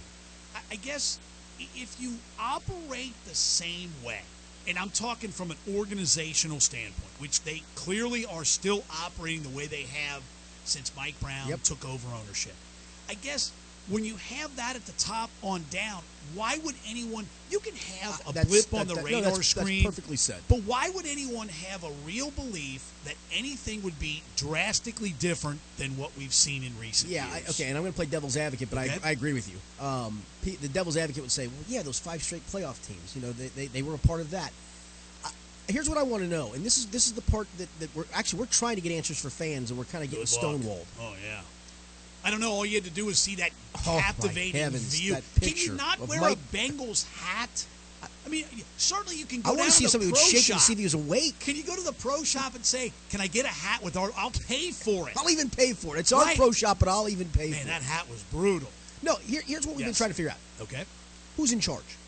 Okay, because if, if if I know who's in charge, and if they were the ones that were in charge of those drafts that made those five playoff teams so successful, making the playoffs is successful. It is. You'd like to win, and winning is Sure. still the parameter, but that's still five straight years. That's somebody. Well, there's did- a lot of teams Let me that just say, take one year. Let me just say, in five, for those five, they, somebody did something right. Correct, Okay. sure. I want to know who that person is. Was Yeah. that was that was that Mike Brown? I mean, was he the one doing something right at that point? Was that Duke Tobin? Was that honestly was that more Marvin Lewis? Was that all Marvin Lewis influence? And over the last few years, maybe starting with the John Ross draft that Marvin did not want, Right. did Marvin start losing control of that? And did Duke, Duke Tobin get control? Because here's the ways I want to know this. Because I want to know that that hey, Duke Tobin just started this year. This is when he really took over. This is when he became kind of the man. And I would say, okay, then I'll maybe trust the process with him. But if I find out that Duke Tobin's been the guy of the last three or four drafts, Well, you're right. It- then I can't then I can't trust that anything's going to be different or better or fixed. But the way the organization has always operated is those are the answers that you never get. Never get. So you never really know where to. I mean, everybody you can pinpoint the blame at the top. And you I- expect the fan base to buy in though when they because I I think all the fan base wants to know is somebody's going to do something to fix it, and I trust that person to do it. Maybe it's Zac Taylor. I don't think it is because he's he's ducked and dodged questions and, Yeah. and doesn't want to answer stuff But about you- drafts if and you- AJ Green and things. And I get it. If he's not in charge of that, I'm not. Yeah, I'm well, if you don't coach. have the answer, if you can't provide the answer, and you're not given the autonomy to make those decisions, Yes. what is he supposed to say? Here's the biggest thing I would tell you, though. If you think back to when Marvin Lewis took over as the head coach, I can still remember driving on the interstate, seeing the billboards, right? The in Marvin we Mm-hmm. Yep, trust. yep.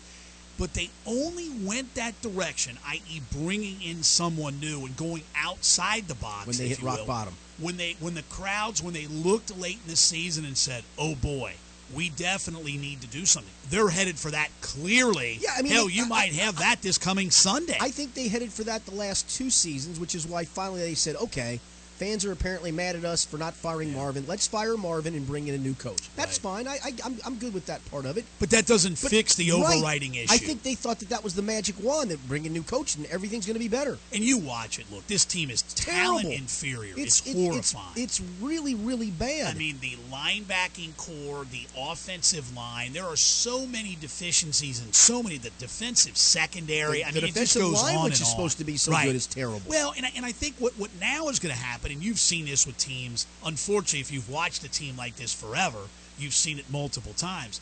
As the season progresses, and an injury here, an injury there, this guy's beat down. Well, it- it's going to start. well, it just it is morphs. because now there, there's a great saying for that, right? The saying now is guys making business decisions. He- Yeah. Hey, my knee hurts a little. Right, If I'm not gonna get if- if hurt we're for this. If we're six and one and Yeah. playing for first place, damn straight I'm out there. But man, zero and seven, boy, I don't know. And that's one, one guy, and I want to give a tip of the cap to. I'm going to write about him Wednesday. I got to give a tip of the cap to Shawn Williams. Shawn Williams is he showed us his leg after the game on Sunday. It looks like somebody took two grapefruits and put them on his right thigh and knee. Now. and he's playing through that. Yeah. And I asked Commendable. Him, and, and to his to his credit, he didn't want to take credit. He said, "Listen, I'm, I'm a football player. If I can if I can help my team, I'm going to try to help them." And he said, "I've taken myself out the last two weeks too because I thought it was hurting them." So I, I got to tip my cap to him. But I think there's some guys on that team that have made made business decisions of, yeah, I, my, my, I'm still kind of. I think. I Can got you a- blame him? I think I got a concussion for nine weeks. I mean, I'm there's a I'm part of me that this. says, oh, no, oh, you my shouldn't, knee's but got I an mean, owie. I'm not. Gonna- No, I, I don't think I do blame I don't think I do I don't know if I could look my teammates in Right, the well, eye. that's an issue. But I don't blame them. But the other thing is too, look, and I'm not, I'm not in the the majority that put Andy Dalton in all the offensive woes. All right, I, I don't Yeah, think he's team. he's about problem number thirteen on the list. However, I, I would tell you, you, do. I mean, so so you think about look at all the areas that need improvement, Mm-hmm. drastic improvement. Which again, if you're not willing to play any ball in free agency, Right. You're in. I mean, you can't. Obviously, the draft you can't do it every year. You- it's you not you- working. You, can when you were drafting good. Well, But right. if you look at the last four or five drafts, And then you been add awful. nothing in free Right. agency, it That- compounds the problem. here's right, and that's where I think the answer has to be: give fans the person that's going to get you out of this rut. Tell me who that Yeah, person not is. Not gonna happen. Is it Duke Tobin? And if it is, was he a part of those successful drafts? I know he was part of scouting those players, but who did the selecting? Yeah. Who did the selecting in 2017 when Marvin, it sounds like, didn't want John Ross at all? Was that the point where Marvin just went, all right, you take it away from me, that's fine. I'll, you know, I'll ride out the next couple of years and I'll be gone. I'll, Now- I'll make another five mil the next couple of years. From your perspective, covering this team on a day in day out basis, feel bad for you again. How how much of this, while I know it is five plus years away, how much of it becomes the renewal of the lease and, and all of that discussion? Because I'm telling you, I, I, I don't think I think they tie in, but they don't. I don't think people will buy their season tickets or the Bengals will not do anything because of that. I think they still, I think they still want to put a winning product out there. But I th- I've always said I think so they want to do it their they? way. When you say they, I guess the really, fam- I guess the family. But again, the, the family doing it the way the family has always done it, and, and I guess that is the toughest. You know, And I hate to say, it, I, I'd say that they don't know what they're doing. Well, I- mean, I, They I don't. think that's well. And let me let me go to a different team, right? In the NFL, let's go to Washington. I mean, Daniel Guy doesn't know what he's doing. No, obviously. I mean, Jay Gruden did a very poor job, right, wrong, or indifferent, as the head coach of the Redskins. There But, are. but when the owner says draft Dwayne Haskins, Oh, and he's saying I don't want Dwayne Right. Haskins, draft Dwayne, I don't want Dwayne Haskins, draft Dwayne Haskins. Let's go way back, way back when we used to do a show with Bob Trumpy. Do you remember the infamous story about? And I want to say this was when Bruce Coslet was the head I think coach. I do. I, is this when he wanted to keep Jeff Blake? Yeah, yes. And he and he said, "I can win, with this guy." Absolutely. and and, and got vetoed. Yep. And said, so I mean, and, and we always At that point, about Bruce just went, okay, yeah. it's on well, you guys and now. maybe more. You know Marvin Lewis, who's having success on the staff of Herm Edwards in Arizona State. I know we'll talk college football a little later, but you know he has to be going. See, Yeah, I, I fix I, mean- fix some of these woes. Look, Right. And some of it, you can point to Marvin as a, as a coach who who didn't get it done, but you can also point to Marvin as kind of a builder of the franchise, and I'm gonna I'm gonna give him the credit for it. I, I look, I mean, I know I know you could argue that that this is the the end result of Marvin. I don't know that it was. I don't know that the last Right. few drafts were Marvin. I don't. Well, here's my only issue with Marvin Lewis was twofold. One, I felt like he had no discipline of players on his Yeah, I team, know. and that got out of issues, hand yeah. of games that they clearly. You talk about playoff wins; they could have won a game or two had some of that not festered. But ten of his 16 seasons, I would deem pretty successful. Correct. And the only other thing that bothered me about Marvin Lewis is, to me as a coach, and I know Bill Belichick does it with the way he does it, never says anything, but you can do whatever the hell you want when you win Absolutely. to the level he has.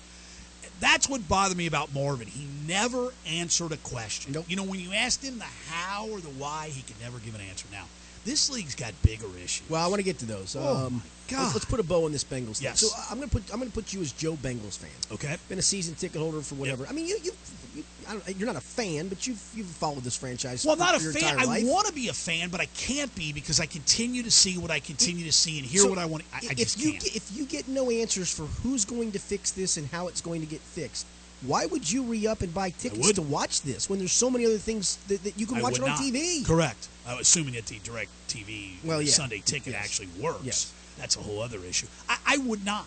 And, and I know there's, a, well, you know, I'm a fan through thick and thin. Well, at some point, you become an idiot.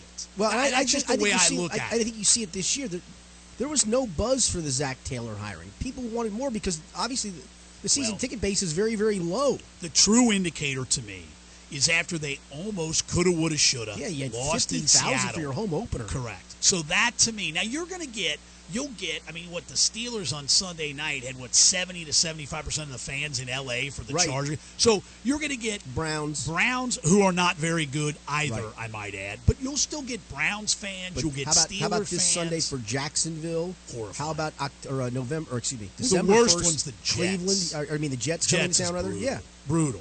I, I just, I, I guess for me, I, I guess I would ask a, a season ticket holder, somebody spending money, what is it that's different that's making you spend it? And I think less. I think more and more people are going to say, you know what? They're not doing anything for me. So- I'm not going to come watch your product. So let me ask you this. and So then let- comes a really vicious cycle. Well, that's what I mean. So let let's just let's theorize that it's three and thirteen, four and twelve, whatever Well, you're- number you're you want. optimistic sort. Well, I'm just throwing that out. All there. right. You're going. Can you imagine the latter few games? Oh. You're back to the year before Marvin. So as an organization, you're not. I don't. You're not going to get rid of Zac Taylor after No, one and, year. and, and, and honestly, And I, I'm not saying I, I, you should. And I want to tell you, I don't know if he can coach or not. Right. But I can't evaluate. I, I can't out. evaluate him on this. So what do you do? So because you, again, you're not going to bring your look.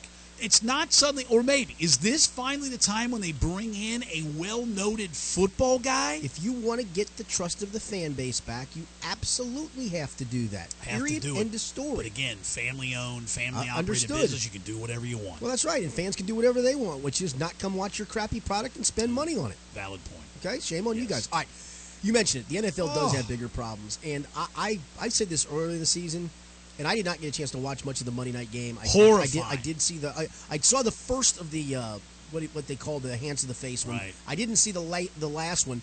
Um, ESPN Radio, uh, the morning we're taping this, had on a former official, John Parry, I think was the head referee in Super Bowl 46. Correct.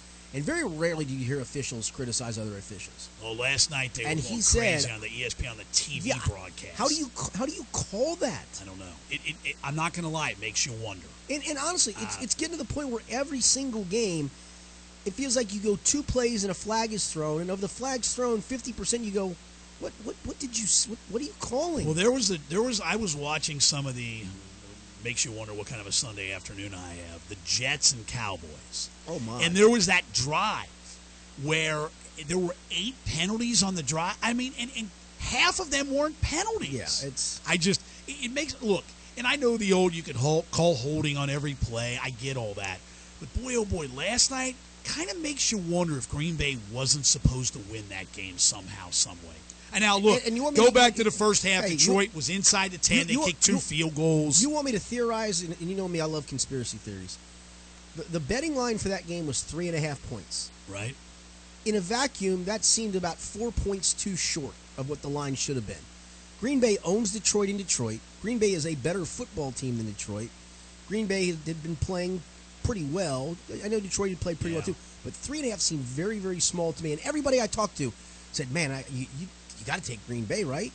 Well, But think about this in though. Honestly, I'm at the point where who's in cahoots with who. But the Maybe it's- final yeah, score gonna bet Green didn't, Well, didn't really didn't though. it did. It did because Green Bay was given three and a half. Detroit covered, and maybe maybe D- Green Bay wasn't supposed to win the game, and they mm-hmm. somehow won it, but it was by the skin of their I teeth and didn't cover. Here's what I think. I, I I'm truly point believe. with stuff. I truly believe that officials can't keep up with it anymore. I think There's they're being, so much athleticism. They're being eh, well. I think they're also being asked to look for too much. Agreed. And so they over officiate it instead of under officiate. So now you're at where you can challenge pass interference. I mean, you know, it's kind of like at some point we're not far off in baseball Well, from the robotic umpire. Yeah, the from- challenge you know of the what I pass mean. interference, though, and, and it's obviously it's, it's very very few of those guys are winning those challenges. I think Right. going into Sunday, they challenges were overturned seven out of the fifty-two times they were challenged because the rule is actually written that it has to be egregious. Right. And maybe we get to that with all these penalties. That, that holding literally. It it has to be me, gra- and it really that's the, the letter of the rule. Right. I'm allowed to put my hands on you.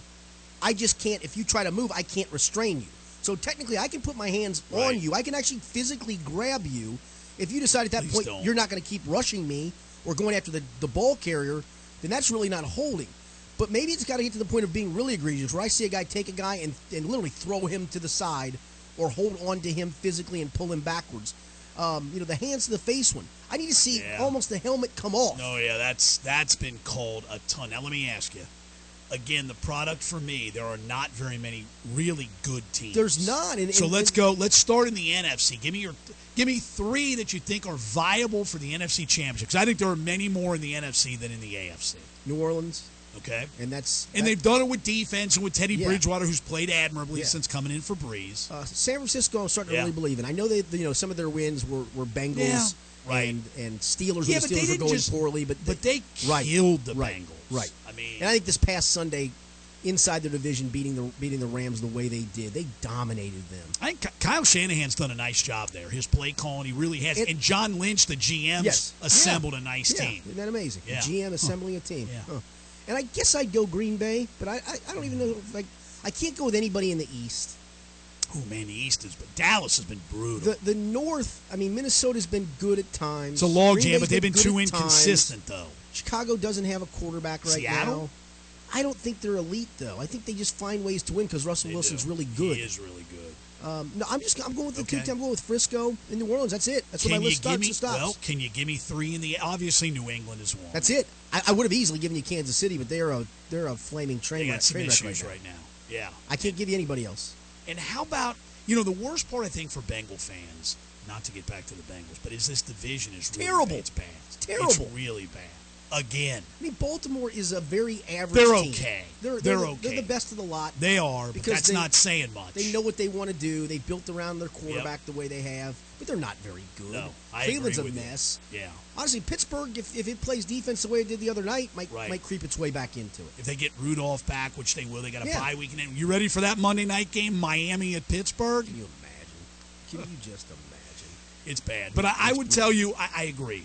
I think from the Bengals to the league to bad teams, it, it's it's a rough start for the NFL. It Yeah. really is. It's almost to the point of being unwatchable. Unless you have money on it or a fantasy player well, involved in it. or I've said for years, team, it's impossible. take out gaming and fantasy play. You you and- cut the audience. You would. Honestly, you'd cut seventy five percent of those watching. I really believe that. I mean, Joe Schmo is just not not watching this product just because he likes to watch football. Hell no, he's not. He's watching because he's got something on it. You know what season it is? Time to go out and rake some leaves. It is leaving. It is. Let me tell you That's this the- right That's now. That's the good part about the tri-state, though. You're gonna have some really nifty yards that are going to Well, look let me tell nice. you, Bengals in Jacksonville, give me a rake. It's supposed to rain that day too. Can Great. You, can you imagine what the crowd will be like if it Oh. rains? Well, they were lucky last week because or the last, Last home, home game. game. because there was threat of rain Yeah. that day too that Yeah. dissipated. Yeah, well, this one's not supposed to dissipate. Can you hopefully. imagine Jacksonville Bengals in the rain? Give me a race. Sixteen thousand people. It'll if you're brutal. lucky. I It is feel brutal. bad. At least you're getting paid for it. I am getting paid for it. That's uh, Because if you weren't and you'd still be doing it, I'd question your I, sanity. I'd question my own sanity. Correct. Absolutely. What if you were paying for it? I, see, that's, I can't. I don't get it. We got a a friend of ours that he's a long Oh, time I season ticket holder, and I just keep I asking him why. He doesn't still wear those Zuma pants, oh yeah, does he? Yeah, he does. God, Yeah, it's, awful. insane. Can we move on? We can. When we come back, we're going to talk some high school football. We are getting closer and closer to playoff time. In fact, one more week of regular season in Indiana before they start the Yeah, playoffs. Big Cross River win last week. Kentucky school Yeah. beating a GCL South school. And we'll look at the playoff picture from the latest from the Harbin All right. When we continue. I'm Richard Skinner. He's Tom Gamble. In the James Rapine Memorial Studio is where we broadcast this. It's the Angry Quarterbacks from ESP Media. Getting answers, finding solutions. Local 12 News investigates. As soon as we called you, everything happened very quickly. Not afraid to ask the tough questions. Taking action, getting the truth. Local 12 News investigates. Welcome back into this week's edition of the Angry Quarterbacks. I'm Richard Skinner from Local 12 and Local12.com. In for Tony Pike, my former Angry Guys partner Tom Gamble. We've talked NFL and the Bengals. Sadly, we Because must, we had to, because right? we're obligated by segment. This segment though is one that we always enjoy. We do. Tony enjoys it. I know you do too because Yep. you're obviously very involved with high school football. We'll talk about an event you've got coming up this Friday involving a high school football game, and you've done it uh, primarily all season long. Correct. Uh, so let's, let's talk some high school football, and let's start. Um, in, in, in I'm going to start in Kentucky this Okay. time, uh, only because Covcath I think made a huge statement win by beating LaSalle last Yeah. Friday, 27-7. I broadcast LaSalle's game the week before against Moeller, came away very impressed, and you know, sometimes I, I, the thing is. I don't even want to consider this an upset because I thought Covcath is good enough all along. But after watching LaSalle the Friday before, I said, "Yeah, I don't think Covcath can can compete with that." Well, I know you like- they compete, they they, they Yeah. that was- Convincing. it- convincing is the right Convincing. word. That's a good word. And, and I know you like numbers and statistics, so I'm going to toss one your way. Yes. I can understand why people. So they played what six times previously. they, they played seven games. One of them out of out of Northern Kentucky. They played Lexington Catholic, won 39-38. The no, other no, six no. wins. Right, but I'm oh, saying oh, they had played plus, LaSalle. yeah, They'd never I'm beaten LaSalle. Never beaten LaSalle. And since 2009, they had played seven games against the GCL South, And of come- which LaSalle. So they played LaSalle from And 2009. a handful were running clocks, right? Well, 2009 to 2012, they played LaSalle every year, home and home, four. And if you remember, the one it was 41 to nothing at halftime, Mm-hmm. And they canceled 'cause of the heat. Because of the heat. Yeah. So then they played Moeller and lost 38 to nothing and 45 to seven in 2013, 14, 14, 15, and then they played St. X was the most recent. Was in the Skyline Chili Crosstown Showdown at Nippert Stadium at Oh, the I time. remember this. That was Eddie Everston's very first game. It was 60 to something. It was 50 to nothing at the half. Yeah. St. X 57 to 7 was the final. Now, let, us duly note a couple things. Because I've had people ask me, I'm surprised Covcath hasn't scheduled more than, and, and I point those numbers out. Right. But this is not your same Covcath. I mean, this No, is No, this is the third of a three-year run in which they've lost exactly one game to date, and that was in the state championship game last year. right. Well, think about this: they won 28 straight after Friday night regular season Yeah. games. Going back, the last loss was in 2016, final game against Scott County, and that was right. 35 to 28. This is a really good team. You had Michael Mayer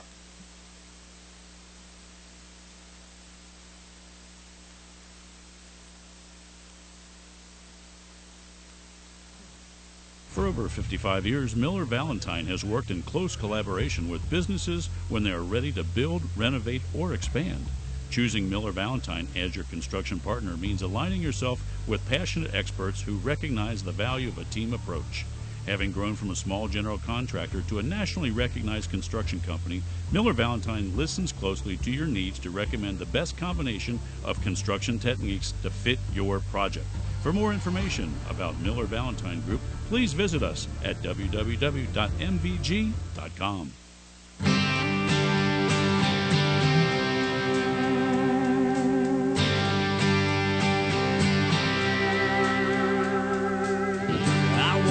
We're about ready for the third quarter as Walnut Hills leads Loveland 21 to 14. An exciting first half. A lot of yellow flags making a, lot of distance to the turf, but it's been an entertaining game. We hope you enjoyed the first half, and the second half is just about underway here on ESP Media, powered by Sidearm Sports. He's Kyle Howard, and I'm Lee W. Mowen. Thanks for joining us. Halftime scores in the ECC. Turpin 14, Anderson 7 at Turpin. That's a good score. West Clermont 35 Withrow 0. And also Kings 35 at Milford 7. Well, actually, Kings has since scored another touchdown. It's 42 to seven now, literally just in the last few seconds here. So, man, it's uh, Kings uh, playing hot, and that's who Loveland's going to draw next week on the road. So, by good score of Turpin Anderson, I mean it was a close game, not you know pro Turpin or pro Anderson, anything like that. But that's very close game. That might determine who's got the ECC title for football. And it's going to be a that one's a nice back and forth battle there. It's uh, two teams in the same school district. That's a nice little tidbit there. Forest Hills, and only what was it, 11 minutes, 11 miles apart. Not that bad. But at Turpin and Anderson, high-powered offense. Turpin, well-rounded team. And that's 14-7 at the half. It's 21-14 at the half here as we're about ready to kick it away for the first time this second half as the Eagles prepare to receive. They'll be heading from left to right for the third quarter, and Loveland attacking from right to left on your screens here on ESP Media. Loveland might be going for an onside kick here to start the half. Maybe get the ball back. To attack. Maybe tie this game up. There's the onside kick. It's past the 50, and Walnut Hill swallows it up at the 45. That's recovered by London Lane, but there was a flag back at the Loveland 42-yard line. Better get offsides here against Loveland. That's there. There's a herd of them. They're ready to swat that ball, but yeah, it's not gonna. It's not gonna stand here. They do it again. They might have to kick it deep this time here now they can't really catch them off guard. Not a bad idea by Loveland. You got to give the Tigers credit for that. It might not have worked, but puts the Eagles on their talons, if you so say. Walnut Hills in the traveling white jerseys, golden WH logo on the right, numbers to the left. Navy numbers, gold trim, and Loveland in the home black jerseys, orange numbers, white trim, black helmets for the last time of 2019. Senior day here, and a lot of seniors were honored, especially the marching band seniors as well. They are part of Football Friday tradition. We're about ready to see these kick off now at the 35 of Loveland. I believe that's Dorn back out to return. We watched the Walnut Hills running back score three times in the end zone to lead 21-14. Calvin Cloud has delivered two passing touchdowns on the game. And Farnsworth is set to run at an angle. Ball resting at the 35, back at his own 27. Farnsworth runs. And the ball is in the air. And looks like that was fair caught. That's fair caught around the Walnut Hills 36. I believe that's Brian Cannon out there. But that'll be first and 10 for Walnut Hills at their own 38 yard line. So, Kyle, you're the Loveland Tigers. You're down by seven at the half. What are you telling your team in the locker room to prepare for half two? Uh, just play your game. Uh, the way they played, they're able to stop the run pretty effectively to start things. They had a couple explosive plays, but just eliminate the explosive plays. Overall, they played a pretty good game defensively. So, uh, don't have to change a whole lot. Just don't allow the big plays. Single back formation on first and 10 from Walnut Hills, and Dorn is sniffed in the backstop, and he's swallowed up by Nate Holman. However, Dorn is still on his feet. Dorn looked like he had his helmet ripped off, and that's going to draw flags, and that might be face mask on Loveland. I couldn't tell if he got the face mask or a horse collar. He kind of turned at an odd angle and he's trying to avoid a tackle. So we'll see how this one shapes up. But definitely going against Loveland. They're already marching down the field, so he's wasting no time. Holman almost got the initial sack on Dorn, but he was able to stay on his feet. Impressive see that Dorn is able to continue to stay on his feet, stay in motion it's going to be first and 10, Walnut Hills now at their own 45 yard line. 21 to 14, Eagles over Loveland with 11:42 to go in our third quarter. Very exciting game. As Loveland defense sets up, it's going to be a single back formation with a receiver to the left. Three looks to check in on the right. Dorn will be in the middle between the bodies of Kenny Gaines and also Jarian Stallings. Right now, the actually it's going to be first down and four at Walnut Hills 45 yard line. Needing to get to the 48 for a fresh set of downs. It's a give and blasting forward. Gary Williams. We talk a lot about Dorn all night. He picks up the first down and gets to midfield before being tackled. Mentioned that Dorn is quick with his feet, but Williams, no slouch in that department either. Definitely not. And the Williams and Dorn, a nice change of pace back. We're both really good speed, but uh, they've done a really good job filling in for each other tonight. First and 10, midfield. The ball resting in Walnut Hills side. Two receivers in towards the left. Back to the right of Jack Reuter. And it's a handoff this time. Bouncing on through and pushed out of bounds. Nick Presley. He had the first rushing touchdown for the Eagles tonight. And Presley picks up 11 on that reversal. And it's another first down for Walnut Hills. Getting right back where they left off in that first half, running the ball so fluidly, so efficiently. And they're spreading the field here. They're going at, they're bouncing around the outside here, which has opened up the defense. One cornerback out there for Loveland on first and 10 at Loveland's 39 yard line, 21 to 14 Eagles, 11.01 to go in the third. Dorn takes off. He's past the pile, curves towards the left, and knocks down a would be tackler. He's pulled down around the six, and he's knocked out of bounds around the three. It's first and goal as Dorn takes off again.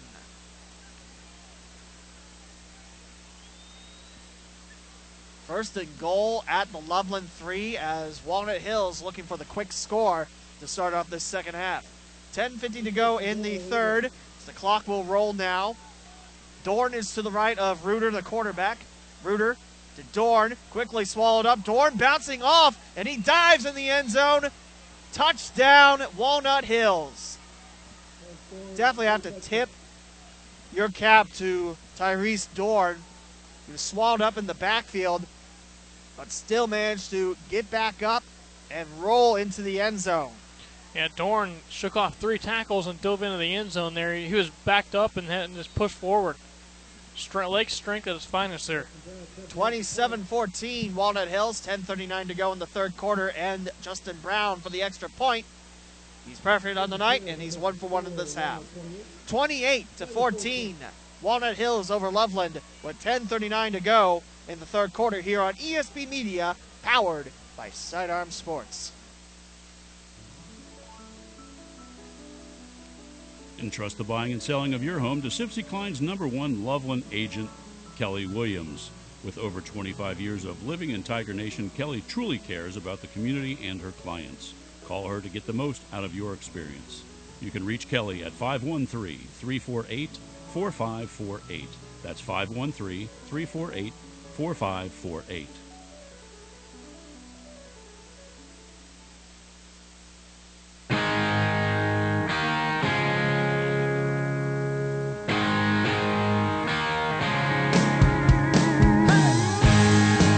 Tyrese Dorn with a five-yard run for the fourth rushing touchdown for Walnut Hills as the Eagles go back up by 14, 28 to 14, 10:39 to go in the third quarter. I'm Lee W. Mallon, and he's Kyle Howard here on ESP Media, powered by Sidearm Sports, as the Eagles Brown set to kick it away. Justin Brown, a perfect four for four in the night. He sends a low line drive out of the reach of Jackson into the end zone. That's a touchback. Touchback for Loveland. They'll start at their own 20 for first and 10 as Calvin Cloud and company return to action. Cloud striking for two throwing touchdowns, no interceptions tonight. He found Tyler Lake first. He found Ethan Lund second to make it a seven-point deficit at the half. Now you want to answer here if you're Loveland. You uh, got within seven to go into the break, and then you give a touchdown in the opening drive. Now you want to match that. Keep yourself in the ball game. Cloud will have an empty back to start off his first offensive possession in the second half. It's first and 10, three backs, three receivers rather to the right, two on the left, as the Tigers attack from right to left. At the Loveland 20. It's Cloud staying put slinging it to the left, finding Jackson, who is spun down quickly. I believe the refs are going to say the ball at the 20, so no gain, no loss. And the stop there by Brooks. That will result in second and 10 as Cloud will have a back Reese Hatfield towards his right. Great to see him back out there, Reese Hatfield. Lived off in the last offensive possession of the first half for the Tigers. And it's a fake as Cloud. No, that's Hatfield. Hatfield races forward, and I think he's just a little short. No, he's got the first down. They're going to say that Hatfield dives for the ball past the 30. Now move the chains for Loveland quite nicely. I thought Cloud kept that on the keep. As Cloud went one way, Hatfield the other, and Hatfield races in for 10. Hatfield all over the field today, both offensively and defensively. Four receivers to the right, one on the near side, and Lund as Cloud diving towards the right and finds a target who will spin in for a gang of seven. Reese Hatfield, a catch and run, and that will put the first down marker in reach on second and four. Ball spotted at the Loveland 41 yard, make it 36 yard line. They need to get to the 40 for a fresh set of downs. 9.20 and rolling to go in the third quarter as Walnut Hills strikes first in this half. The lead 28 14. Here's Cloud. Cloud running forward. It looks like Cloud kept the ball, and he'll pick up the first down on the ground. Mentioned most of the offense for Loveland is mainly in the air. So tonight, seeing the Tigers attack on the ground, it's a refreshing sight to see. And the Tigers able to get a couple first downs. That time it was a keep by Cloud, as they'll send three receivers to the left, two on the far side on first and 10 at their own 40. 28-14 Walnut Hills. 8.47 and rolling to go in the third. Cloud angles one. It's high. It bounces off the hands of Jackson, almost picked off by London Lane. It's going to be second and 10 after the incompletion back at Loveland's 40. Yeah, I don't think Jackson thought the ball was going to land right there. I think he thought uh, London Lane was going to be able to step up and pick that ball off as he just it uh, went off the hands of Lane and and uh, off the hands of Jackson. After that, I didn't realize the ball was coming to him. Second and 10 after the incompletion. Two on the right.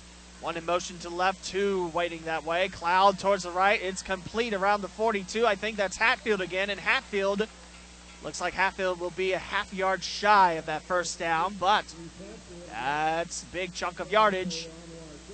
And they're going to say third down at two. Needing to cross midfield. That's third down and one. Needing to cross midfield for a fresh set of downs. Expect a running play this time. It's Hatfield taking it. And a fake to Cloud running forward. Hatfield's got himself a first down at Walnut Hills 46. Nice effective uh, moving drive here by this Loveland offense. Getting past midfield. It's first and 10 in Eagle territory. Cloud with a back towards his left, three on the left, one on the right. Cloud's got it back in his own zone. Cloud dishes it to the left. That hits off the hands of Lane. The intended target was Lund. It's incomplete, and it's second down and 10 back at Walnut Hills, 46. Lane reading his, his throws perfectly in the last couple of downs here. These, I guess, the last three throws he's made. Uh, this one uh, just can't haul it in again off his fingertips.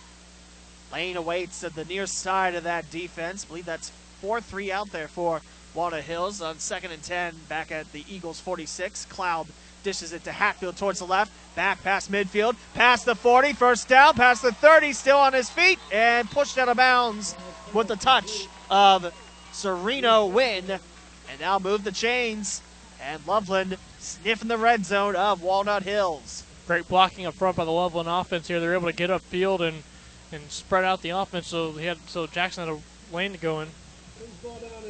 25 yard line. This ball waits in Walnut Hills zone. Loveland with the ball trailing the Eagles 28 14, seven and a half to go in the third. The cloud now with two on both sides, airing it out to the corner of the end zone. Incomplete. It bounces off the hands of the intended target.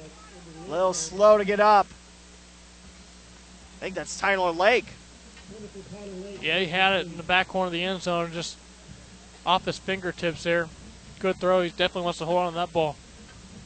Now result in second and 10 at the Walnut Hills 25 yard line. The Tigers have moved the ball quite nicely tonight, but trail the Walnut Hills Eagles 28 to 14, 726 to go in the third. Hatfield the back, rolling towards his right. Cloud finds Lund towards the left at the 28. Lund slicing in, and he'll be swallowed up around the 20. That's a pickup of six. Nice defense there, turned in by the Eagles. I think last touch by John Jamison. And that brings out third, and they're calling it five. Loveland has to cross the Walnut Hills 15 for a fresh set. Cloud with the back right behind him, single back, two receivers on both sides, spaced out more towards the right. 6.52 to go in the third quarter. Keep to Hatfield. Hatfield bounces through, and Hatfield is stopped around the 17 yard line. It'll be fourth and short for the Tigers. And no, uh, no decision to make here. You're going for it. The question is, will Hatfield run it in or will Cloud run it in? That's the two backs about five yards away from the offensive line with two receivers on both sides of the field. And this team uh, traditionally does not run under center. They will not break that stride now. Hatfield to left the cloud, keep the cloud, and Hatfield races forward. Looks like he's right around the 15. It's going to be close, but I think it's a turnover on downs for the Eagles. I think Hatfield is short, and yes, Hatfield is rolled short by a yard. But give the snap there to Cloud. He hands it off to Hatfield, and Hatfield fakes as if he's going to give it back to Cloud and keeps it himself and runs. So well, I'm not sure if it was miscommunication or if it was a play design, but uh, just a tad short there. One yard shy, and that's a turnover and downs for the Tigers as Walnut Hills takes the ball back over, up 28 14 over host Loveland with 6.10 to play in the third. Last home game of the year for Loveland, last road game of the year for Walnut Hills, and the Eagles are eighth in Division One, Region Four, for a playoff spot. You need to be in the top eight in all region divisions to get to the playoffs in Ohio. First and 10 of the bunch formation. Three receivers towards the left. It's a handoff and racing forward. It's Dorn again. He's got the first down and more. One Tiger in front, cutting towards his left. Jackson in front. Dorn still on his feet. A stiff arm by Dorn to Jackson. And Dorn will be pushed out of bounds. Tyrese Dorn almost went coast to coast that time. Tell you what, though, Dorn, that's a next level run right there. A lot of guys his age would just keep it straight forward, and he was just looking to see where he had the best chance to get the most yardage there. He was being smart with the ball and cut back left, and uh, again, again, most guys would have gone straight there and been tackled probably about 20 yards shorter than he would have. We mentioned that he's good on his feet, but he's also very good with taking down defenders as well. It's to Gary Williams this time. Williams will push the pile forward, then dive around the 16 yard line.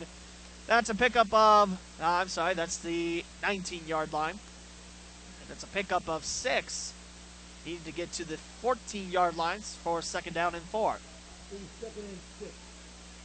5.39 to go in the third quarter as Walnut Hills looking for more, up by 14, 28 14. Loveland will bunch up the box. It'll be reversal, racing forward. There went Presley. Presley's got the first down, and he's inside the 10. He's knocked down at the 7. First and goal, Walnut Hills looking to have their largest lead of the game. 5.19 to go in the third. Eagles 28, Tigers 14. I believe the back is Dorn to the left of quarterback Jack Reuter. Reuter sends a man in motion. It will go to Dorn, heading towards the end zone, and he is short. Looked like he dove in there and reached the paint. Well, I think he dove but got hit at the end and he got stood straight up, so he couldn't quite reach across the goal line to get in. So about a half yard short. Second and goal inside the one. And it's going to be a pro set formation for Walnut Hills with Dorn and also Reuter back there. It's Reuter to Dorn. Dorn's got a second rushing touchdown with ease. Touchdown Walnut Hills as the Eagles go up 34 to 14. Three yard rush for Dorn. His third rushing touchdown tonight. His second of the second half. As Justin Brown returns, looking to add on with another extra point. This will be his fifth. If he can string it through. It's placed, it's up, and it's kicked, and it's good. It sails over the band, and Walnut Hills leads Loveland 35-14 with 4.31 to go in the third quarter here on ESP Media, powered by Sidearm Sports.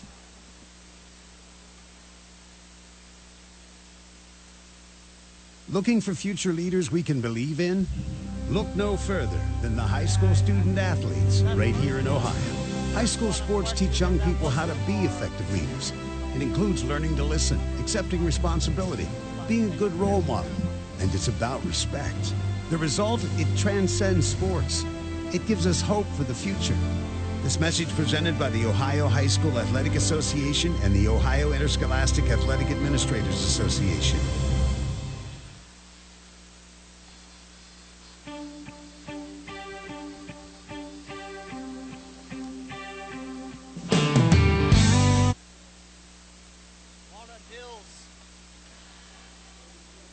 Walnut Hills with 14 points in this third quarter. Two rushing touchdowns in this quarter alone by Dorn, three on the game. The Eagles now with the largest advantage at this point, 35-14 over Loveland, with 4.31 to go in the third quarter. Return back to Jackson, who bobbles it but picks it back up at his own six. He's still on his feet, but not for long as the Eagles stop Jackson around the 17 yard line for first and 10, Loveland, inside their own 20. 4.25 remains in our third quarter here as Walnut Hills with 14 points in this third, leading Loveland out 35 14. Eagles have not messed around for the start of this second half. They quickly pounded the ball, pounded the ball, and Dorn thought we saw a lot out during that first half. This second half, been almost untouchable.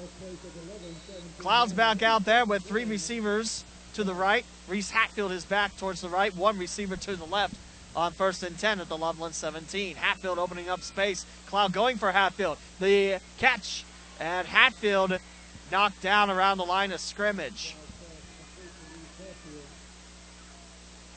And it's going to be second and 10.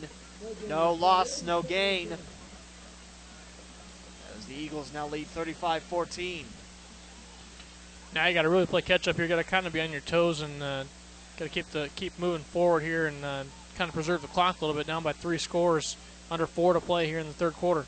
Hatfield to the left of Cloud with two receivers on the far side, two on the near side, and Hatfield in motion. Cloud looks that way and throws the opposite way. It's caught, but the Eagles are quick to swarm the Tigers. That's third down, and they pick up a three. So that'll be third and seven at Loveland's 20. Need to keep this drive alive here. Fell down, behind, fell behind uh, 200 inch of scores here in this quarter.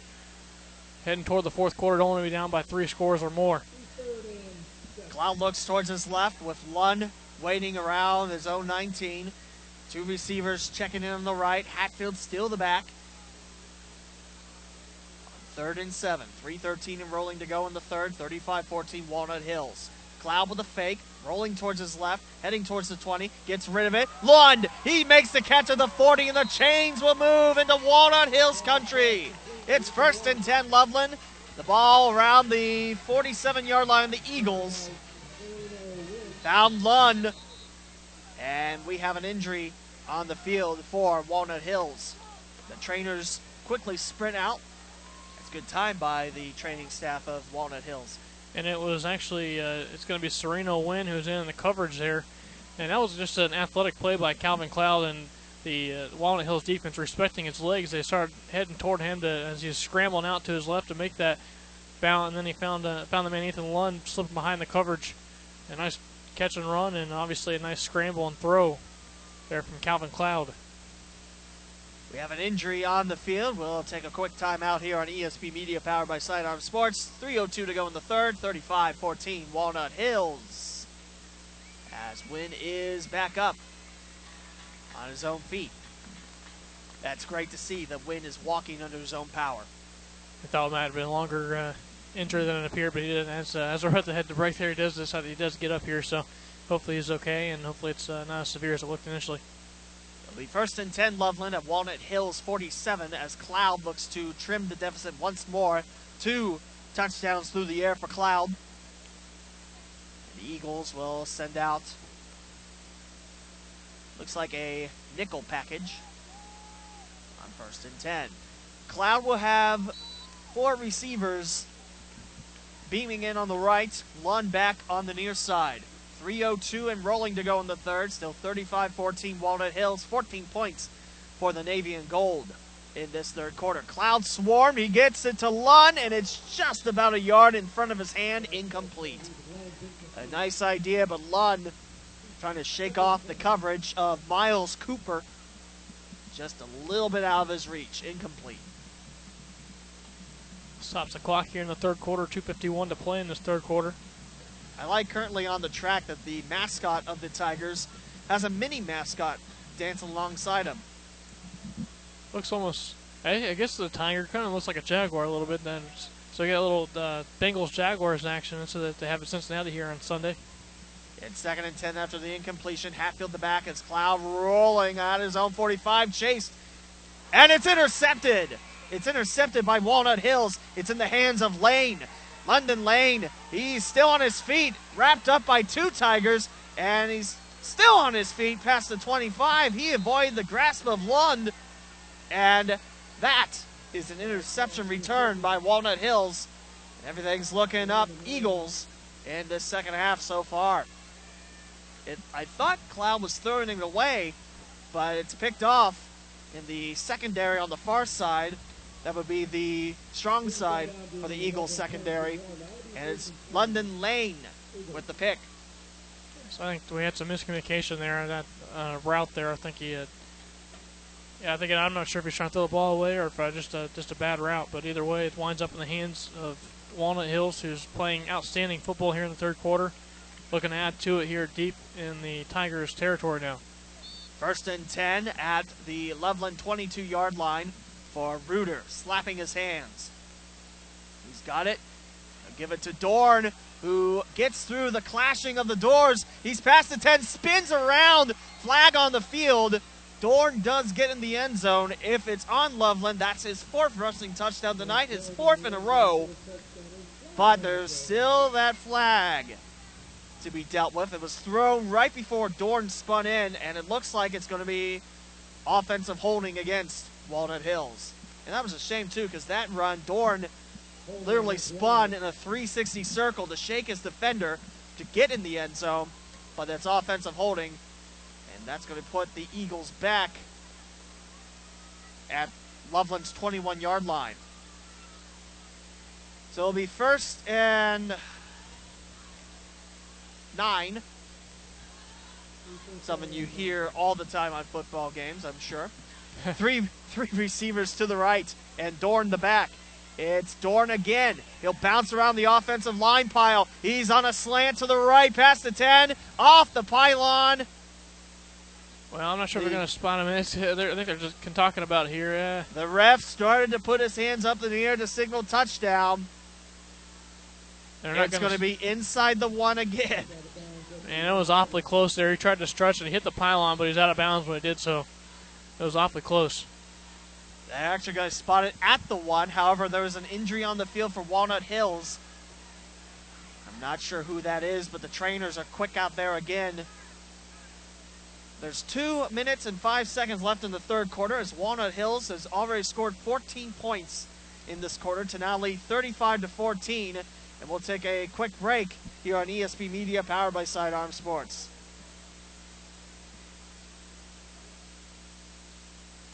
For over 32 years, Nelson and Associates, a family-owned Ohio-based full-service real estate company, has specialized in the management and development of affordable housing communities. Choose Nelson and Associates for all of your real estate needs, whether it's sales, development, property management, or consulting.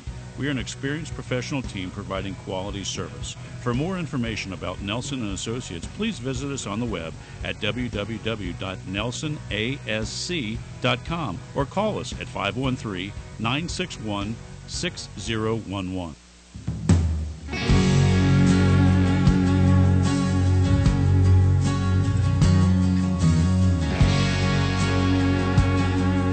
On his feet is Ayub Adil, a junior offensive lineman.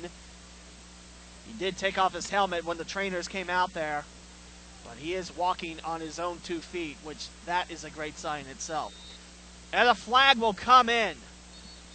A flag will come in and thrown at the Loveland 22 yard line, and Dorn Delay a game here, I believe.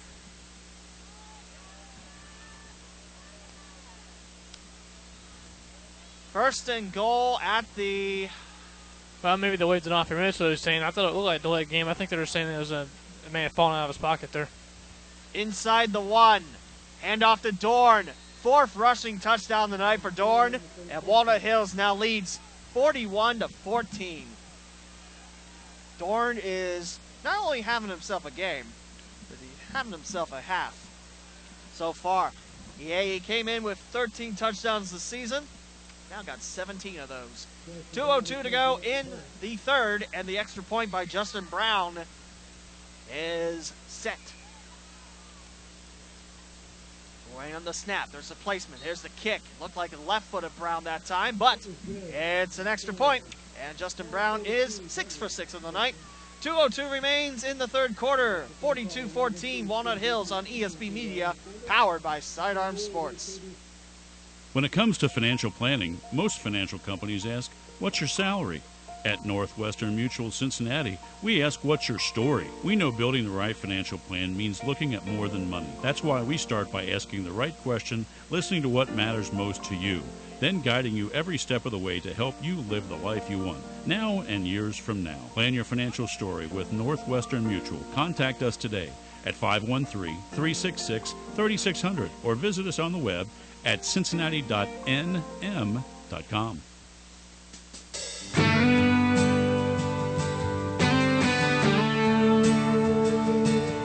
Eagles 42, Tigers 14. 202 remains in the third here on ESP Media, powered by Sidearm Sports.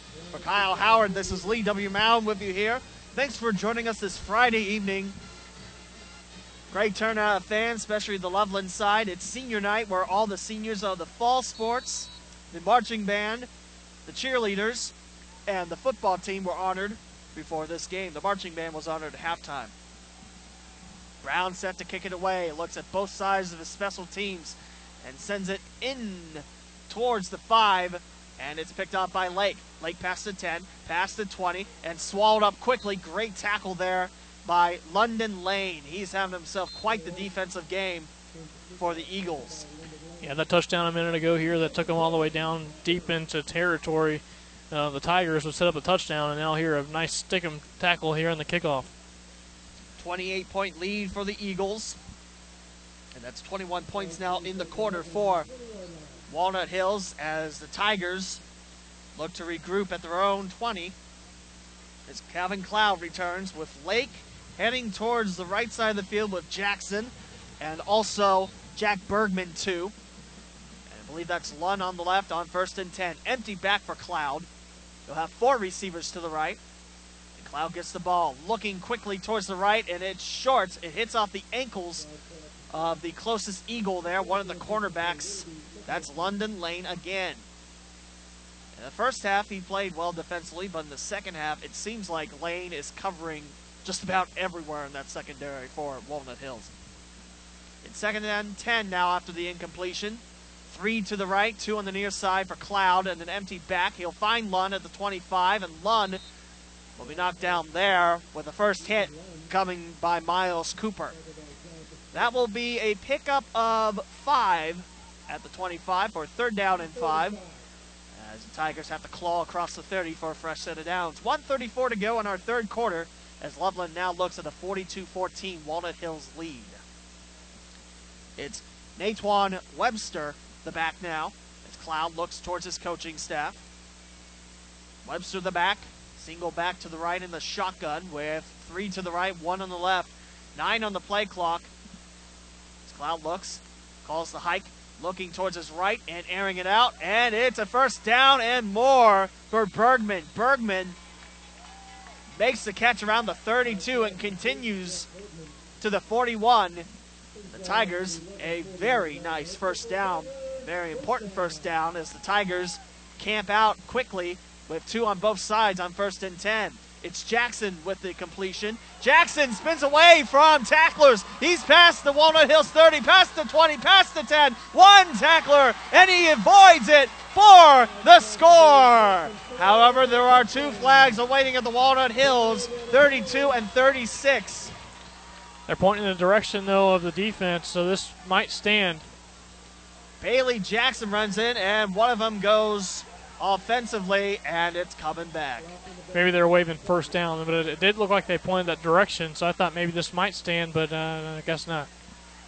It'll be a first down for Loveland. What would have been a long touchdown run on the completion for Bailey Jackson from Cloud. It turns out to be first and 10 as the referee will spot the ball at the Walnut Hills 39. 45 seconds left in the third quarter. It is 42 14 Walnut Hills. 21 points in this quarter for the visitors. Cloud gets the instructions. Atwan Webster over to the right as the single back. Two receivers on both sides of the field on first and 10. To Cloud, looking towards his right, looking towards his left, down the middle. Jackson, he makes the catch at the 25 of Walnut Hills and brought down at the 20 of the Eagles. And the chains will move once more. 37 seconds left in this third quarter. Eagles lead 42 14, but the Tigers are moving again. Find some rhythm here in this drive. One of the cheerleaders threw one of those plastic footballs. I thought it was going to come up here, but uh, it went past us. But it's first and 10 Loveland, with Cloud about five yards away from his line. Bergman is the tight end for Lower Doors Exodus. Fake to Webster, looking towards the left. Cloud towards the end zone for Lund. He is out of bounds. It looked like Lund had his left foot planted in the white paint, which would be out of bounds when he made that catch, and that's the right call by the Stripes. That was a tough catch to make, and he, he tried to lean and keep his toe in, but just couldn't quite do it. Just a little bit too far. Nice catch by Lund, just a little bit too far, steps out of bounds. That stops the clock with seven seconds left in the third. 42 14 Walnut Hills. McLeod's got time for one more play with Lund and Jackson to the left, two more on the right, and one back. That is Webster again. 18 seconds on the play clock as Cloud call the hike at the Walnut Hills 26, rolling backwards. Cloud with the ball and unleashes it towards the end zone. It's caught, and that will be a first down. Jackson wrapped up quickly by Walnut Hills. That will move the down marker, but that's the end of the third quarter, and Loveland's got a chance to score early in the fourth. However, Walnut Hills, it's all Eagles in the third. After three, Walnut Hills 42, Loveland 14 on ESP Media, powered by Sidearm Sports. At Robert Half, we know finding the right employees is a job in itself, and it's a job we love. You see, Robert Half isn't just a staffing firm, we're people. People who believe in finding the right people to fit your company's needs. Because employees who are a good fit are more productive, more engaged. Finding a great candidate isn't easy, but at Robert Half, we know it's possible. Robert Half, the experts in accounting, finance, IT, legal, marketing, and administrative staffing. Learn more at roberthalf.com/radio.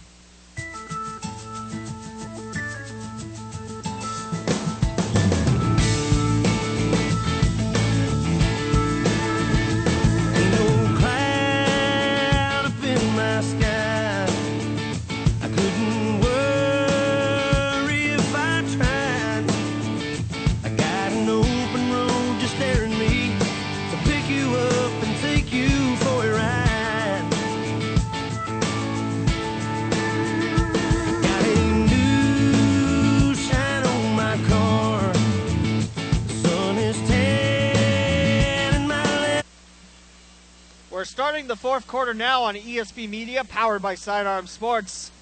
Walnut Hills leading Loveland 42 to 14, although the Tigers have the ball at the Eagles two for first and goal.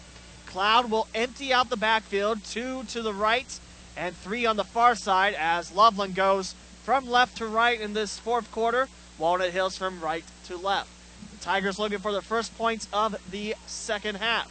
Walnut Hills scored 21 in the third. Cloud with the empty back, looking at the Walnut Hills 2. He'll take it himself. He was initially hit. I think he's down around the 2. He got hit around the right leg. That slowed him down. And Cloud unable to push on through. It'll be second and goal. Now at the 3. That's a loss of one. 11.40 to go in this fourth quarter. Webster the lone back. Give it to Webster. And Webster is snuffed out by three Eagles. The last move, Jonathan Brooks, helped out by London Lane. This Walnut Hills defense reading these runs perfectly here. So now it's a, a third and goal from the five. They're going backwards. Definitely want to get in the end zone here this drive. That's a loss of one yard per play in this start of the fourth quarter for Loveland. And now Cloud has himself an empty back as Hatfield is to the left of the formation. Four to the left, one receiver in Lake on the right. Cloud looking towards the left, down the middle. It's low and it's incomplete. It rolled across the turf. That will set up fourth and goal at the Walnut Hills 5. So the Loveland offense here had the ball all the way up to the two yard line here for uh, second and goal and just couldn't punch it in. So now they got to get a chance here in fourth and goal. Got to punch it in from the five. Single back in the shotgun to the left of Cloud is Hatfield.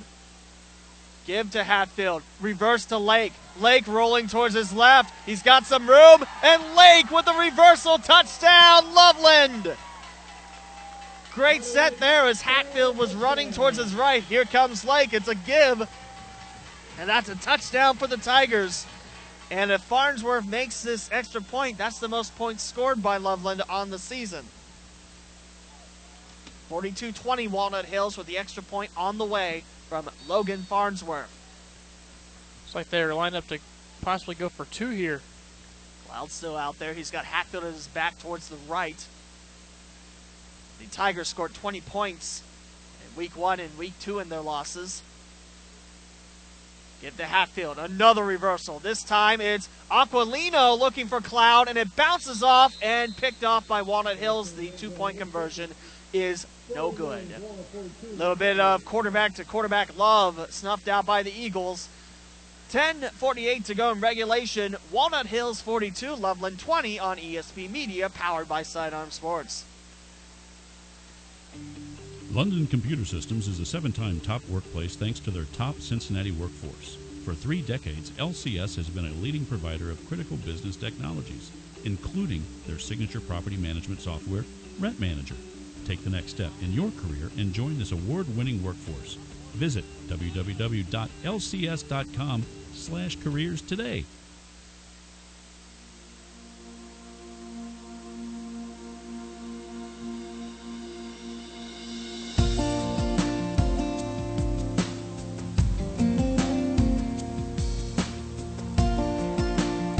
Loveland gets a touchdown on the reversal for Tyler Lake, his second touchdown tonight. But the two point conversion falls flat, and Loveland looks at a 42 20 deficit with 10.48 to go in their last home game of the 2019 campaign. Up next for these Tigers, they'll be at the Kings Mills Kings Knights by Kings Island. It's a mouthful. Hope you like the word Kings. Well, they're kings tonight. They're all over Milford. They were at 35 7 at the half. Kicking this one away will be Loveland. And it will be received at the 20 of Walnut Hills by Gary Williams. He's got a hole up the middle. Gary Williams rushing through. No flags as Williams continues to trot to the end zone. Touchdown, Walnut Hills.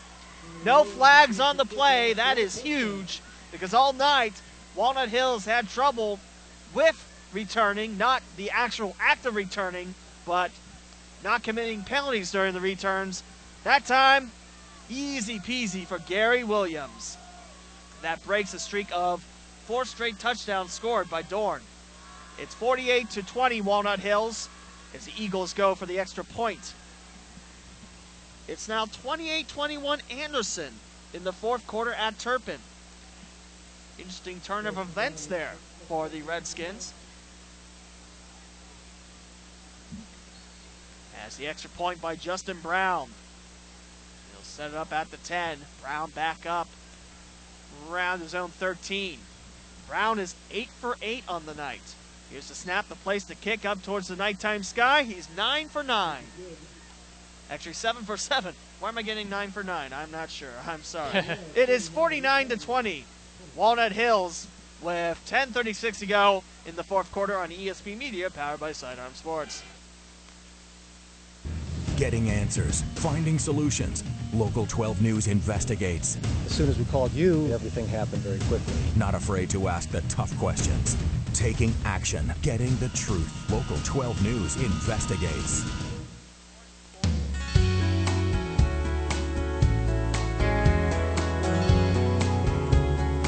With another score update as Kings now leads Milford 52 to 7 in the fourth quarter. That's a big win for the Knights. They're preparing to host the Loveland Tigers. We'll have that call for you next week. Can't wait to see Kings Football Stadium. I heard nothing but great things about it.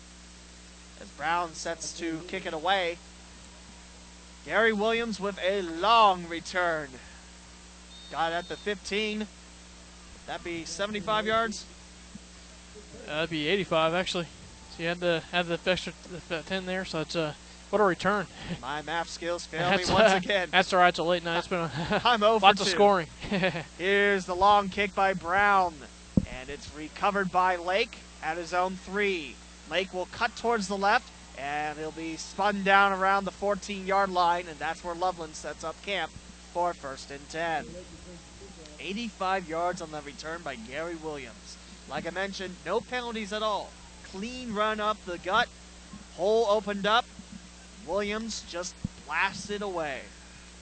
Mentioned in previous few teams, but when you have a running back, running back dragon like that with several heads, that's recipes for success. And Walnut Hills is still in that playoff chase as well. Eighth currently in D1 Region 4, but they need a lot of points to go their way. The one loss, the season opening loss to Miamisburg, was a close game, 28-21 Vikings, but Miamisburg has been on a, what would that be, now a seven-game losing streak if they don't recover at Northmont tonight. well, they lost to my alma mater 41 to 7 tonight, so that's uh, they'll fall to 1 and 7 now. I know that doesn't help the computer points. As Cloud with a fake handoff on first and 10 with one back, airing it out for Lake. He makes the catch at the Walnut Hills 45 and still on his feet. Knocked down finally by Sereno Win at the Walnut Hills 25. That is a big catch and a first down spotted at Walnut Hills 26. It's first and 10. Nice throw and tight coverage there. With them step for step was against Sereno win, but just able to slip it right past him. Empty back for Cloud on first and 10. Looking towards the ref. Now going towards the end zone. Touchdown, Loveland! Great catch by Jackson. Bailey Jackson one on one with Isaiah Williams. No, that's Jonathan Brooks. And it's a touchdown for Loveland 49 26. Tigers trail. The Tigers are looking to go for two again as Luca Aquilino is back out there. And as you hit on earlier, this will be the most points scored in a game this year by the Tigers officially after this touchdown. First loss against Milford, I believe, in week two, and then the season opener at Sycamore. It looks like Cloud is being pulled for Aquilino, who to set up a trick play. With the offensive line lining up towards the right, it's Aquilino with a high snap looking towards the end zone, and it's batted down by Walnut Hills, incomplete. And the flag will be coming in in the end zone. Wait and see what it is when they. just to go back on that two point conversion, the offensive line, your center and guards and tackles lined up to the right, you had what would be your receivers in the middle snapping the ball, and you had one other body towards the left. It looks like it's going to be against the Tigers and declined. That'll take us to another break here on ESP Media. It's a personal foul against Loveland, by the way. 9.59 to go in this fourth quarter as Walnut Hills leads 49-26 on ESP Media, powered by Sidearm Sports.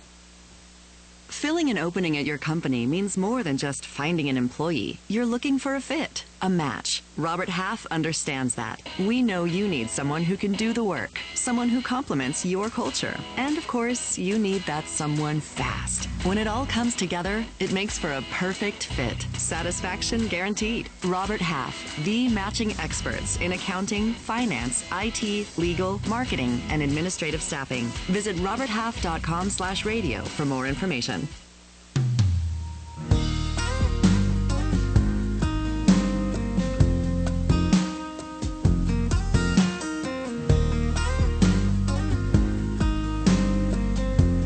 Forty-nine twenty-six. Walnut Hills. Loveland scores another touchdown this fourth quarter. Now 12 points in the quarter for the Tigers. However, Loveland is now 0 for 2 on the two point conversions. Again, for that second point conversion, you have your offensive line move to the right. You're setting up in the middle, about, call that about six, seven yards away from your snapper, and there's another body on the left. And it almost worked for Aquilino, who took the place of Cloud that time. However, Walnut Hills stacking the box, it's tough to pull off with that little amount of real estate to go. And that personal foul means Loveland's kicking it at the Walnut Hills 45. It's going to be a tough kick for the Tigers. Logan Farnsworth. You want to pin the Eagles deep. Walnut Hills offense has been fluid in this second half. Waiting for the return. Gary Williams, he just ran an 85 yarder the last time he touched the ball for a score. Farnsworth will onside kick it and recovered quickly with the hands of Brody Foley. He's a sophomore wide receiver for Walnut Hills, and he lands on top of the onside kick. And the Eagles have it first and 10 inside their own 35 yard line. Probably see them stick to the ground here, although the, they've had some nice explosive runs tonight that have led to touchdowns, but you'd expect them with a 23 point lead, just under 10 minutes to go in the game. You expect them to probably keep on the ground here. Williams will be out there. Looks like he'll be the back. Dorn is also out there as a receiving threat. As Dorn, 110 rushes, 719 yards, 13 touchdowns coming in this game. He scored four of those tonight, those touchdowns. Also has pulled the ball down for 203 yards through the air. It's a single back formation for Walnut Hills with three checking in to the right and a handoff for Williams. He'll slice his way through and he'll be knocked down shy of the 40 yard line. That's a pickup of, that's about six. And we'll call it second and four.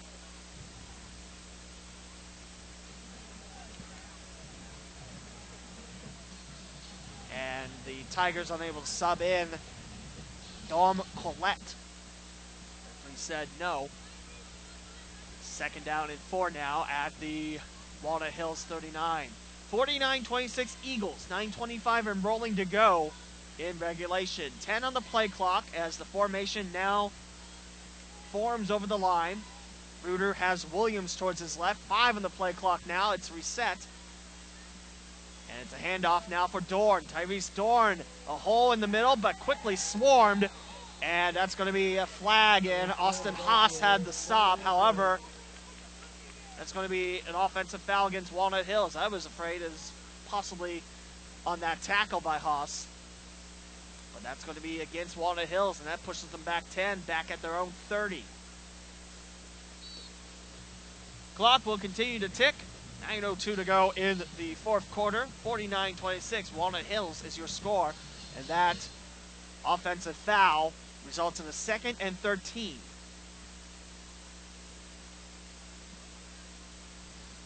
Walnut Hills in no hurry up by 23 to get to the line. And the play clock has reached zero, and it's a delay of game going against the Eagles. Walnut Hills, they hold on to this lead with 8:35 left. They'll go to 500 overall at four and four, and two and three in conference play. That means they would leapfrog Milford, unless Milford made a tremendous comeback in the fourth. There's a run towards the right. It's a pickup of five. It's about two yards shy of the original line of scrimmage. Walnut Hills has to cross their 43 for a fresh set of downs. Now second or third down and 13. So unless Milford has a tremendous fourth quarter comeback, they'll fall to one and four in conference play. Walnut Hills will leap over. Wolves were up 35 nothing at the half. Wolves, I should say, not Wolves. Withrow would take their third conference loss. Right now, Anderson was up by two scores. The Redskins will be 5 0, last undefeated team in the ECC. Tumbling forward past the original line of scrimmage and knocked down around the 35 yard line, Wet Dorn. It's going to be fourth and nine as the Eagles will send out their punting unit. So now uh, it's still technically a three-score game. They get a couple two-point conversions here. If, they get a quick score and Loveland out of this game, you'd imagine they're going to probably milk some of this clock before they punt this ball away. But Loveland still not mathematically out of this game. They still have a little bit of time left. I need a lot of bounces your way. You also have your three touchdowns in your pocket for the second half. Anything's possible until that final buzzer sounds. High in the nighttime sky and out of the reach of the returner and touched by the Tigers. Does Walnut Hills fall on top of it? The Eagles say yes. The refs say yes. And Walnut Hills picks it up on their own punt. Just a bad blow here for the Loveland offense here. We just talked about having a chance to get back in the football game, but now after the fumble, Walnut Hill's going to get the ball inside the 40 yard line and going to eat some more of the clock here. That ball looked like it scraped off the intended punt returner before it went to the ground, and Walnut Hills has the ball in Loveland territory off that takeaway for first and 10. 7.08 to go in our fourth quarter as Walnut Hills leads 49 26 against the Loveland Tigers.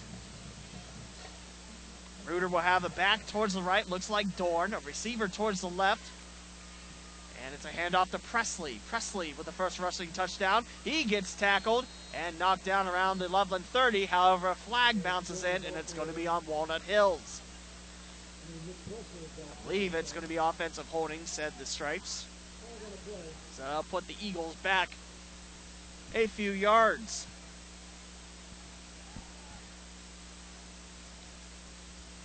I believe the Eagles will still be in Loveland territory. The rest will walk it off. It looks like they'll plant it at the 42 of the Tigers. 7.01 to go in our fourth quarter. Walnut Hills up 49-26 on ESP Media, powered by Sidearm Sports. Thanks for making us a part of the start of your weekend. Great sports around the Cincinnati area. Bearcats will host Tulsa. Tough matchup with them. Tulsa, very fly under the radar team every year. Three to the left of quarterback Reuter. Claps his hands several times and a handoff for Williams going straight up the gut. And Williams continues to stay on his feet. And it's now second down and five. That's a pickup of, we'll call that, call that seven.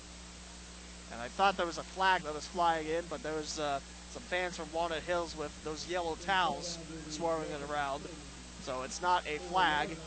It's just a towel from the visitors. Walnut Hills not too far away, just overlooking North 71 towards downtown Cincinnati. Walnut Hills part of the Cincinnati Public School District, along with Withrow and others like the Taft Senators as well, who's having a great season in Cincinnati. Single back, and it's Williams, and Reuter's going to throw, but he's sacked. He's taken down by Austin Haas, who wraps up the freshman quarterback, and that is a loss for third down and 12. That's about seven yard loss. Haas quickly on Reuter. Third and 12 now for Walnut Hills at Loveland's 39. 5.25 to go in our fourth quarter. Eagles 49, Tigers 26. It's going to be one receiver to the right in Presley, one to the left. And the offset, it bounces off Reuter, and he has to land on it, then finished off at his 45 yard line by Loveland and Trent Williamson. So now you'd expect the Eagles to maybe eat a little more clock and punt this one deep. Although they're still straggling out there like they might go for it here. I'm kind of Not really sure about that one at the 44 yard line. Give good field position. I think maybe they might just take this down, take a timeout, and then punt it. There's 16 seconds on the play clock. 4:38 to go in regulation. Eagles up 49-26 here. Looks like that's what they might do here. Either take a delay game, one of the two. I'd say it'd be a timeout as the Eagles have three in their pocket as well. Play clock at zero, and the flag will fly in, and it will be a delay of game. They want to take the extra yardage, I think, so they can try to pin them deep. Wasn't there a football game where someone tried that and it blew up in their face spectacularly? I feel like it was a college game, but I can't pinpoint. Well, uh, the, the, anniversary of the Michigan Michigan State muff punt, and uh, oh. Michigan State ended up scoring on. Uh, that was, uh, I believe, that was yesterday. Might have been today, actually. Fourth and a long way to go, and punting the way. Looked like that was Brown. No, it was not Brown. That was Peterson, and he kicks it out of bounds. And Loveland's got it around their own 30 for first and 10. 4:16 remains in this contest as Walnut Hills leads 49 to 26. Right now, the Tigers swarm around their coaching staff. The Eagles defense already on the field. Gavin Cloud back out there for Loveland. In this game, Loveland's offense has looked very nice. There was a turnover and downs on fourth down, just shy of a yard. But Loveland's done a nice job mixing things up. Stacked receivers on both sides. Single back to the right of Cloud on first and 10 at the 48 and out of the reach of Lake. He threw that high over the right hand of the receiver and it falls incomplete. Now second out and 10 at Loveland's own 48. That's a throw you want to have back if you're Gavin Cloud. He had him wide open. He had six points right in front of him, just threw it too high. Defenders right behind Lake as well, just a little too far. Too much stamps on that postage. Empty back for Cloud, four to the right, one on the far side on second and 10 at the 48. Spun towards Webster. He makes the catch, and he's past midfield, tackled by two Eagles. Last by Anwar, Anwar Dixon.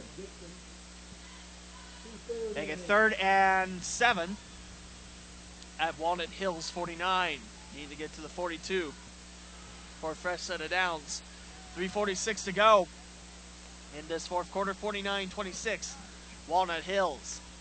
Cloud will have a back towards his right, spin it low towards his knee, and down the middle it goes. Picked off! Picked off by Walnut Hills. Racing with that pick is Xander Wynn.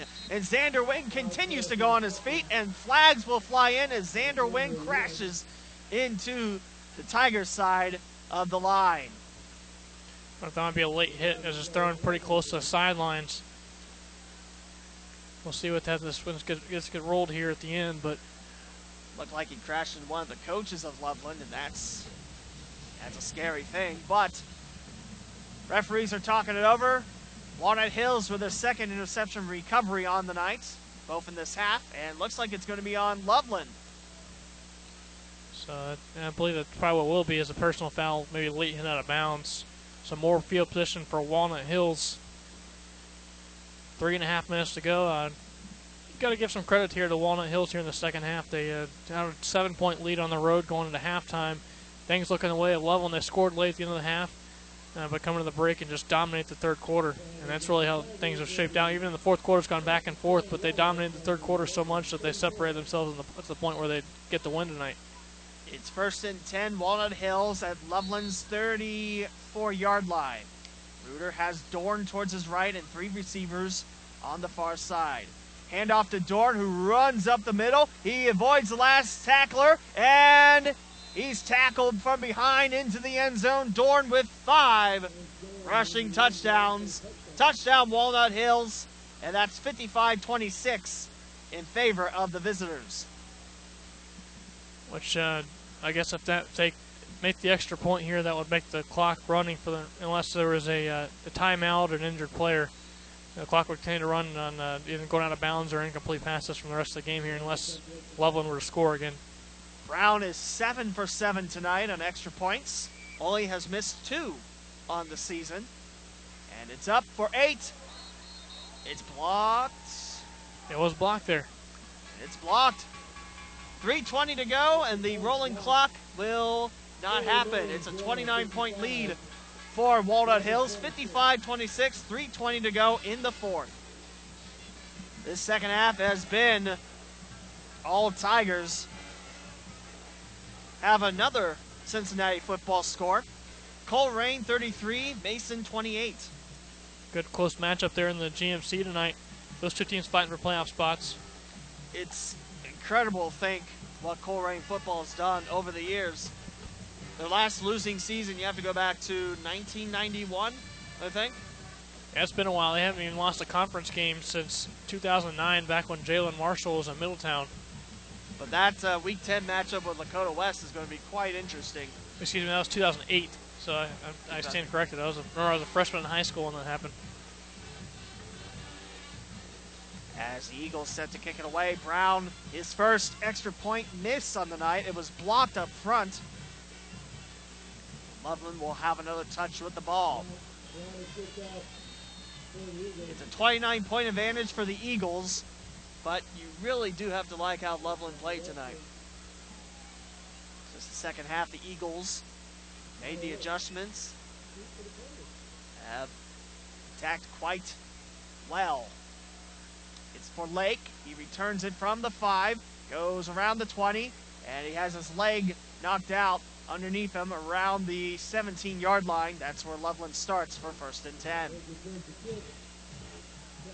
So Loveland, uh, you know, to walk out here with the loss tonight. They uh, obviously have some things to be happy about tonight. Uh, obviously, had um, them some points tonight. They want to fix that going forward, but offensively, it seemed to click at a lot of points tonight. We were able to get 26 points to the board. The most they've scored in a single game all season long. So to be able to get that rolling, I certainly got to be proud of that. And uh, we're very much in this game going to the second half. Here's an ECC final for you. You know how Turpin was trailing to Anderson. We gave a 29 14 score. Final Spartans 29, Redskins 28. Talk about a rivalry there, one point game. And talk about a comeback by the Spartans staying undefeated. It's an empty back for Cloud, forward to the right on first and 10, and it'll find Hatfield for the completion. Hatfield continues to bulldoze his way to the 25, where he's stopped by the hands of Jaheim Gardner. Got to wonder. I guess we'll read about it in the paper tomorrow. But I wonder if they maybe they had a chance to tie at the end and went for two. Could have been a risky situation. If you've Yeah. been following NFL with the tank bowl, Dolphins went for two. Although a screenplay on a two-point conversion, probably not your best football play. Very Just- interesting call. Here is Cloud with a flip and racing forward for Loveland goes Jaden Walton. Walton still on his feet, and the Tigers have picked up a first down. Finally stopped at the 45 yard line of Loveland. That'll stop the clock momentarily, but it will roll once the chains are set. 2.30 to go in our fourth quarter. Walnut Hills 55, Loveland 26. Cloud's got one back. It'll be Hatfield. He'll send three receivers in towards the right as Luca Aquilino is out there too. He'll be set up as a wide receiver to the left. They like to use a lot of trick formations with Aquilino, and also sometimes they'll put Cloud out wide with him. Seven seconds on the play clock as Cloud gets the ball bouncing off. He is trying to shake off a sack, and he is swarmed in by the Eagles. I believe that was Kevin West coming in to finish the job. And that will put the Tigers back at their own 35 yard line, needing to get to the Walnut Hills 46. 142 and rolling to go in the fourth quarter. 55 26 Walnut Hills, your score. Cloud's got one back in Hatfield. Three receivers in a diamond on both sides of the field. The left side is closer to the offensive line with nine seconds on the play clock. 123 and rolling to go in the fourth. Four seconds now left. Cloud wants the ball. One second. Man in motion, and they just get the play off. It's a run pushed forward. And Aquilino still on his feet, and he's pushed out towards the Eagles bench. And Walnut Hill swarms around. That's going to be. Is that third and eight? Look, Hatfield's all right. He's shaking up, coming off the bench. He's hit very hard going off the sidelines, and he's still limping off. It's Now third down and eight at Loveland Zone 46. 45 seconds left in the match. 55-26, Walnut Hills, your score. Cloud with a back behind him. believe that's Webster once more. Man in motion is Lake with nine on the play clock. Fake to Lake, give to Webster. Webster bouncing off one pile. He'll roll towards his right. Incoming Eagle. And Webster still on his feet. He's got the first down and knocked out of bounds right around the Walnut Hills 36. Great run by Naquan Webster. 20, excuse me. There's just 23 seconds left remaining after this clock starts to run. By the way, your final score, West Clermont wins 35-7 against Withrow. And a whistle and timeout taken by Loveland. We'll keep it here on ESP Media, powered by Sidearm Sports. 23 seconds left in the fourth quarter as Walnut Hills leads 55-26. It is the eighth loss, unless there's a 29-point swing between now and 23 seconds. It'll be the eighth loss of the year for Loveland, but like we mentioned, there's positives in this game. You really have to like how the offense moved and getting the running game involved. There's positives to build on this as Loveland will now look towards Kings for next week. Well, they got to uh, defensively they got to work on uh, limiting the big play. They, they they won a lot of battles tonight defensively, just allowing too many big plays. What it came down to tonight, and that's uh, that's how it's going to shake out tonight. They're losing, uh, they'll fall to 0 and 8, but they get a chance with Kings next week on the road, and then Anderson. Couple tough matchups, but able to do some things effectively offensively tonight that'll put them in good shape for next week. It's going to be first and 10 at Walnut Hills 36 with 23 seconds left in the fourth quarter. It's 55-26 Eagles, your score. Cloud will have one back behind him, Natwan Webster, with two receivers to the right, one on the left, and a flag and false start. Possibly the center that time. Possibly Sawyer Bowen.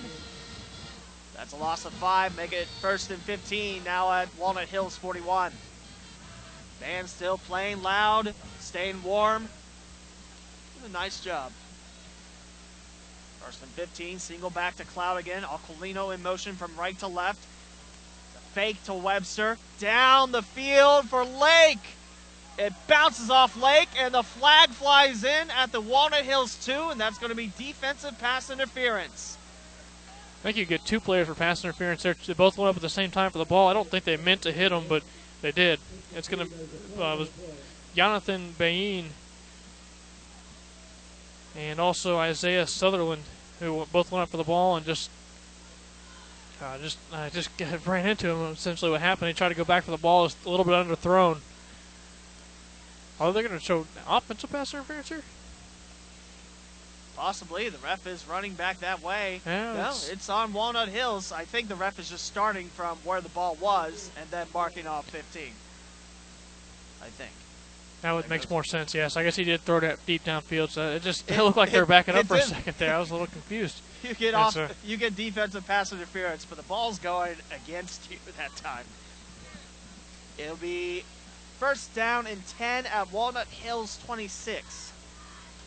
26 yards away from another score. Walnut Hills up 55-26, but Loveland has scored their most points in the season tonight, eclipsing 20, which they hit a couple times.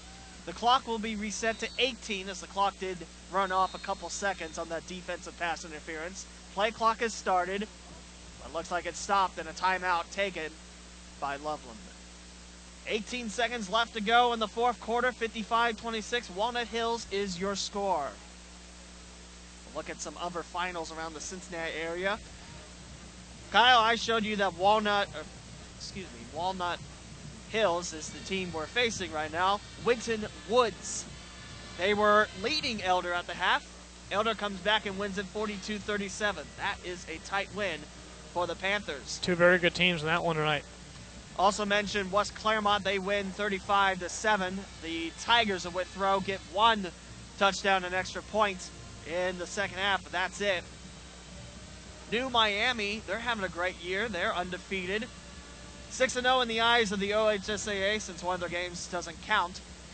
As the Vikings lead North College Hill 48 26. That was one of the big ones mentioned around the Cincinnati area. Looking else through here. My alma mater, Valley View. They're at Milton Union tonight. 41 41 into the first overtime. Hamilton leads Middletown 27 17. That's in the third quarter. Deer are up 7 6 at home against Deer Park. First and 10 is Cloud rolls it out. And Aquilino back to Cloud. Cloud directing traffic to the end zone. 10 seconds left. Ball is bobbled and it was caught out of the end zone. Incomplete. I think they jarred it loose at the very end too, but it was tight. It's almost like what you'd see in a hail mary there, throw toward the very back of the end zone. Someone just jump up and go get it. Your normal Hail Marys don't normally result in both your quarterbacks certainly, that it play. certainly doesn't. I still love that touchdown where Aquilino found Cloud in the end zone, and I do like that Coach Cruz tries to open up the playbooks for both of them to get a shot. It will be second and 10 after the incompletion at Walnut Hills 25 with six seconds left. 55 26 Eagles. Cloud with an empty back. Looking and throwing before he's sacked, and it's caught by Lake, and Lake spins in the end zone. Touchdown, Tigers! Tigers score again. Six more points, 55 32. Eagles. and they'll have an untimed extra point here at the end. That's um, scored the very last play of the game. Looks like they will have to go for two here. Aquilino's out there. Cloud looks like he's heading back towards the bench as Aquilino, the sophomore, is getting a chance. Actually, Cloud might be out there as a wideout. I'm not really sure what they're doing here. He's like walk, he's walking back. Yeah, they're going to line up to shake it. They're not going to go for two here. So that's going to be a touchdown and no attempt for the extra point. Your final score tonight the Walnut Hills Eagles 55, the Loveland Tigers 32. It's. The lights go out unexpectedly, so I believe we're about ready for fireworks here. You'd expect that. A It's still it's still very neat that Loveland does that for football games. I don't really know of any other high school football teams that do that. So I, I dig that. It's a very um, unique scene though, because you've got coaches out there shaking hands and they've got flashlights and out then, there. And then it's just boom, there goes the lights. but it's it's a beautiful night here in Cincinnati. But Loveland falls 55-32 to the Walnut Hills Eagles. Walnut Hills four and four on the year now, as yours truly tries to get the flashlight on his phone. Walnut Hills four and four, two and three in the Eastern Cincinnati Conference. Loveland 0 and 8 and 0 and 5 in ECC play. As Loveland just played the last home game of 2019. Kings and Anderson on the road next two weeks for the Tigers. But again, 32 points, season high for this Loveland squad. And you got to feel good about that performance tonight. You definitely do, especially scoring the last play of the game, so they're not giving up. They're, they fight hard to get to, uh, obviously, to get to the 30 point mark, with the, high, the most they've scored all season long. Uh, obviously, didn't go the way they wanted to in the third quarter, and then gave some scores in the fourth quarter as well. But uh, either way, you got to see look at some things you're happy with, and obviously look at some things you want to fix next week, and as you go into Kings. Kings Knights, they won big tonight. They were up 52 7 at the last update. But that's a very talented Knight squad. They're now getting past the Andy Olds era. He's been there for several, several years and now trying to start their own era at Kings. But it's a tough Knights team that the Loveland Tigers face next week. And we'll have that call for you. Kyle Howard will join me again. Lee W. Mowen and Brock Faulkner will be with us next week as well on ESP Media, powered by Sidearm Sports. So we're about ready for fireworks here tonight at Tiger Stadium. Still, it's one of the neatest things I've been a part of for high school football. Want to thank Loveland High School for all their hospitality on this season. It's been great calling games here at Loveland. Definitely proud to be part of that here on ESP Media, and also you, Kyle Howard, for you know having me aboard and being part of the ride here on ESP Media. Yeah, happy to have you. It's a 55-32 Walnut Hills win at Tiger Stadium. And that will do it for us here. For Kyle Howard, this is Lee W. Mowen saying so long and thank you for listening to ESP Media powered by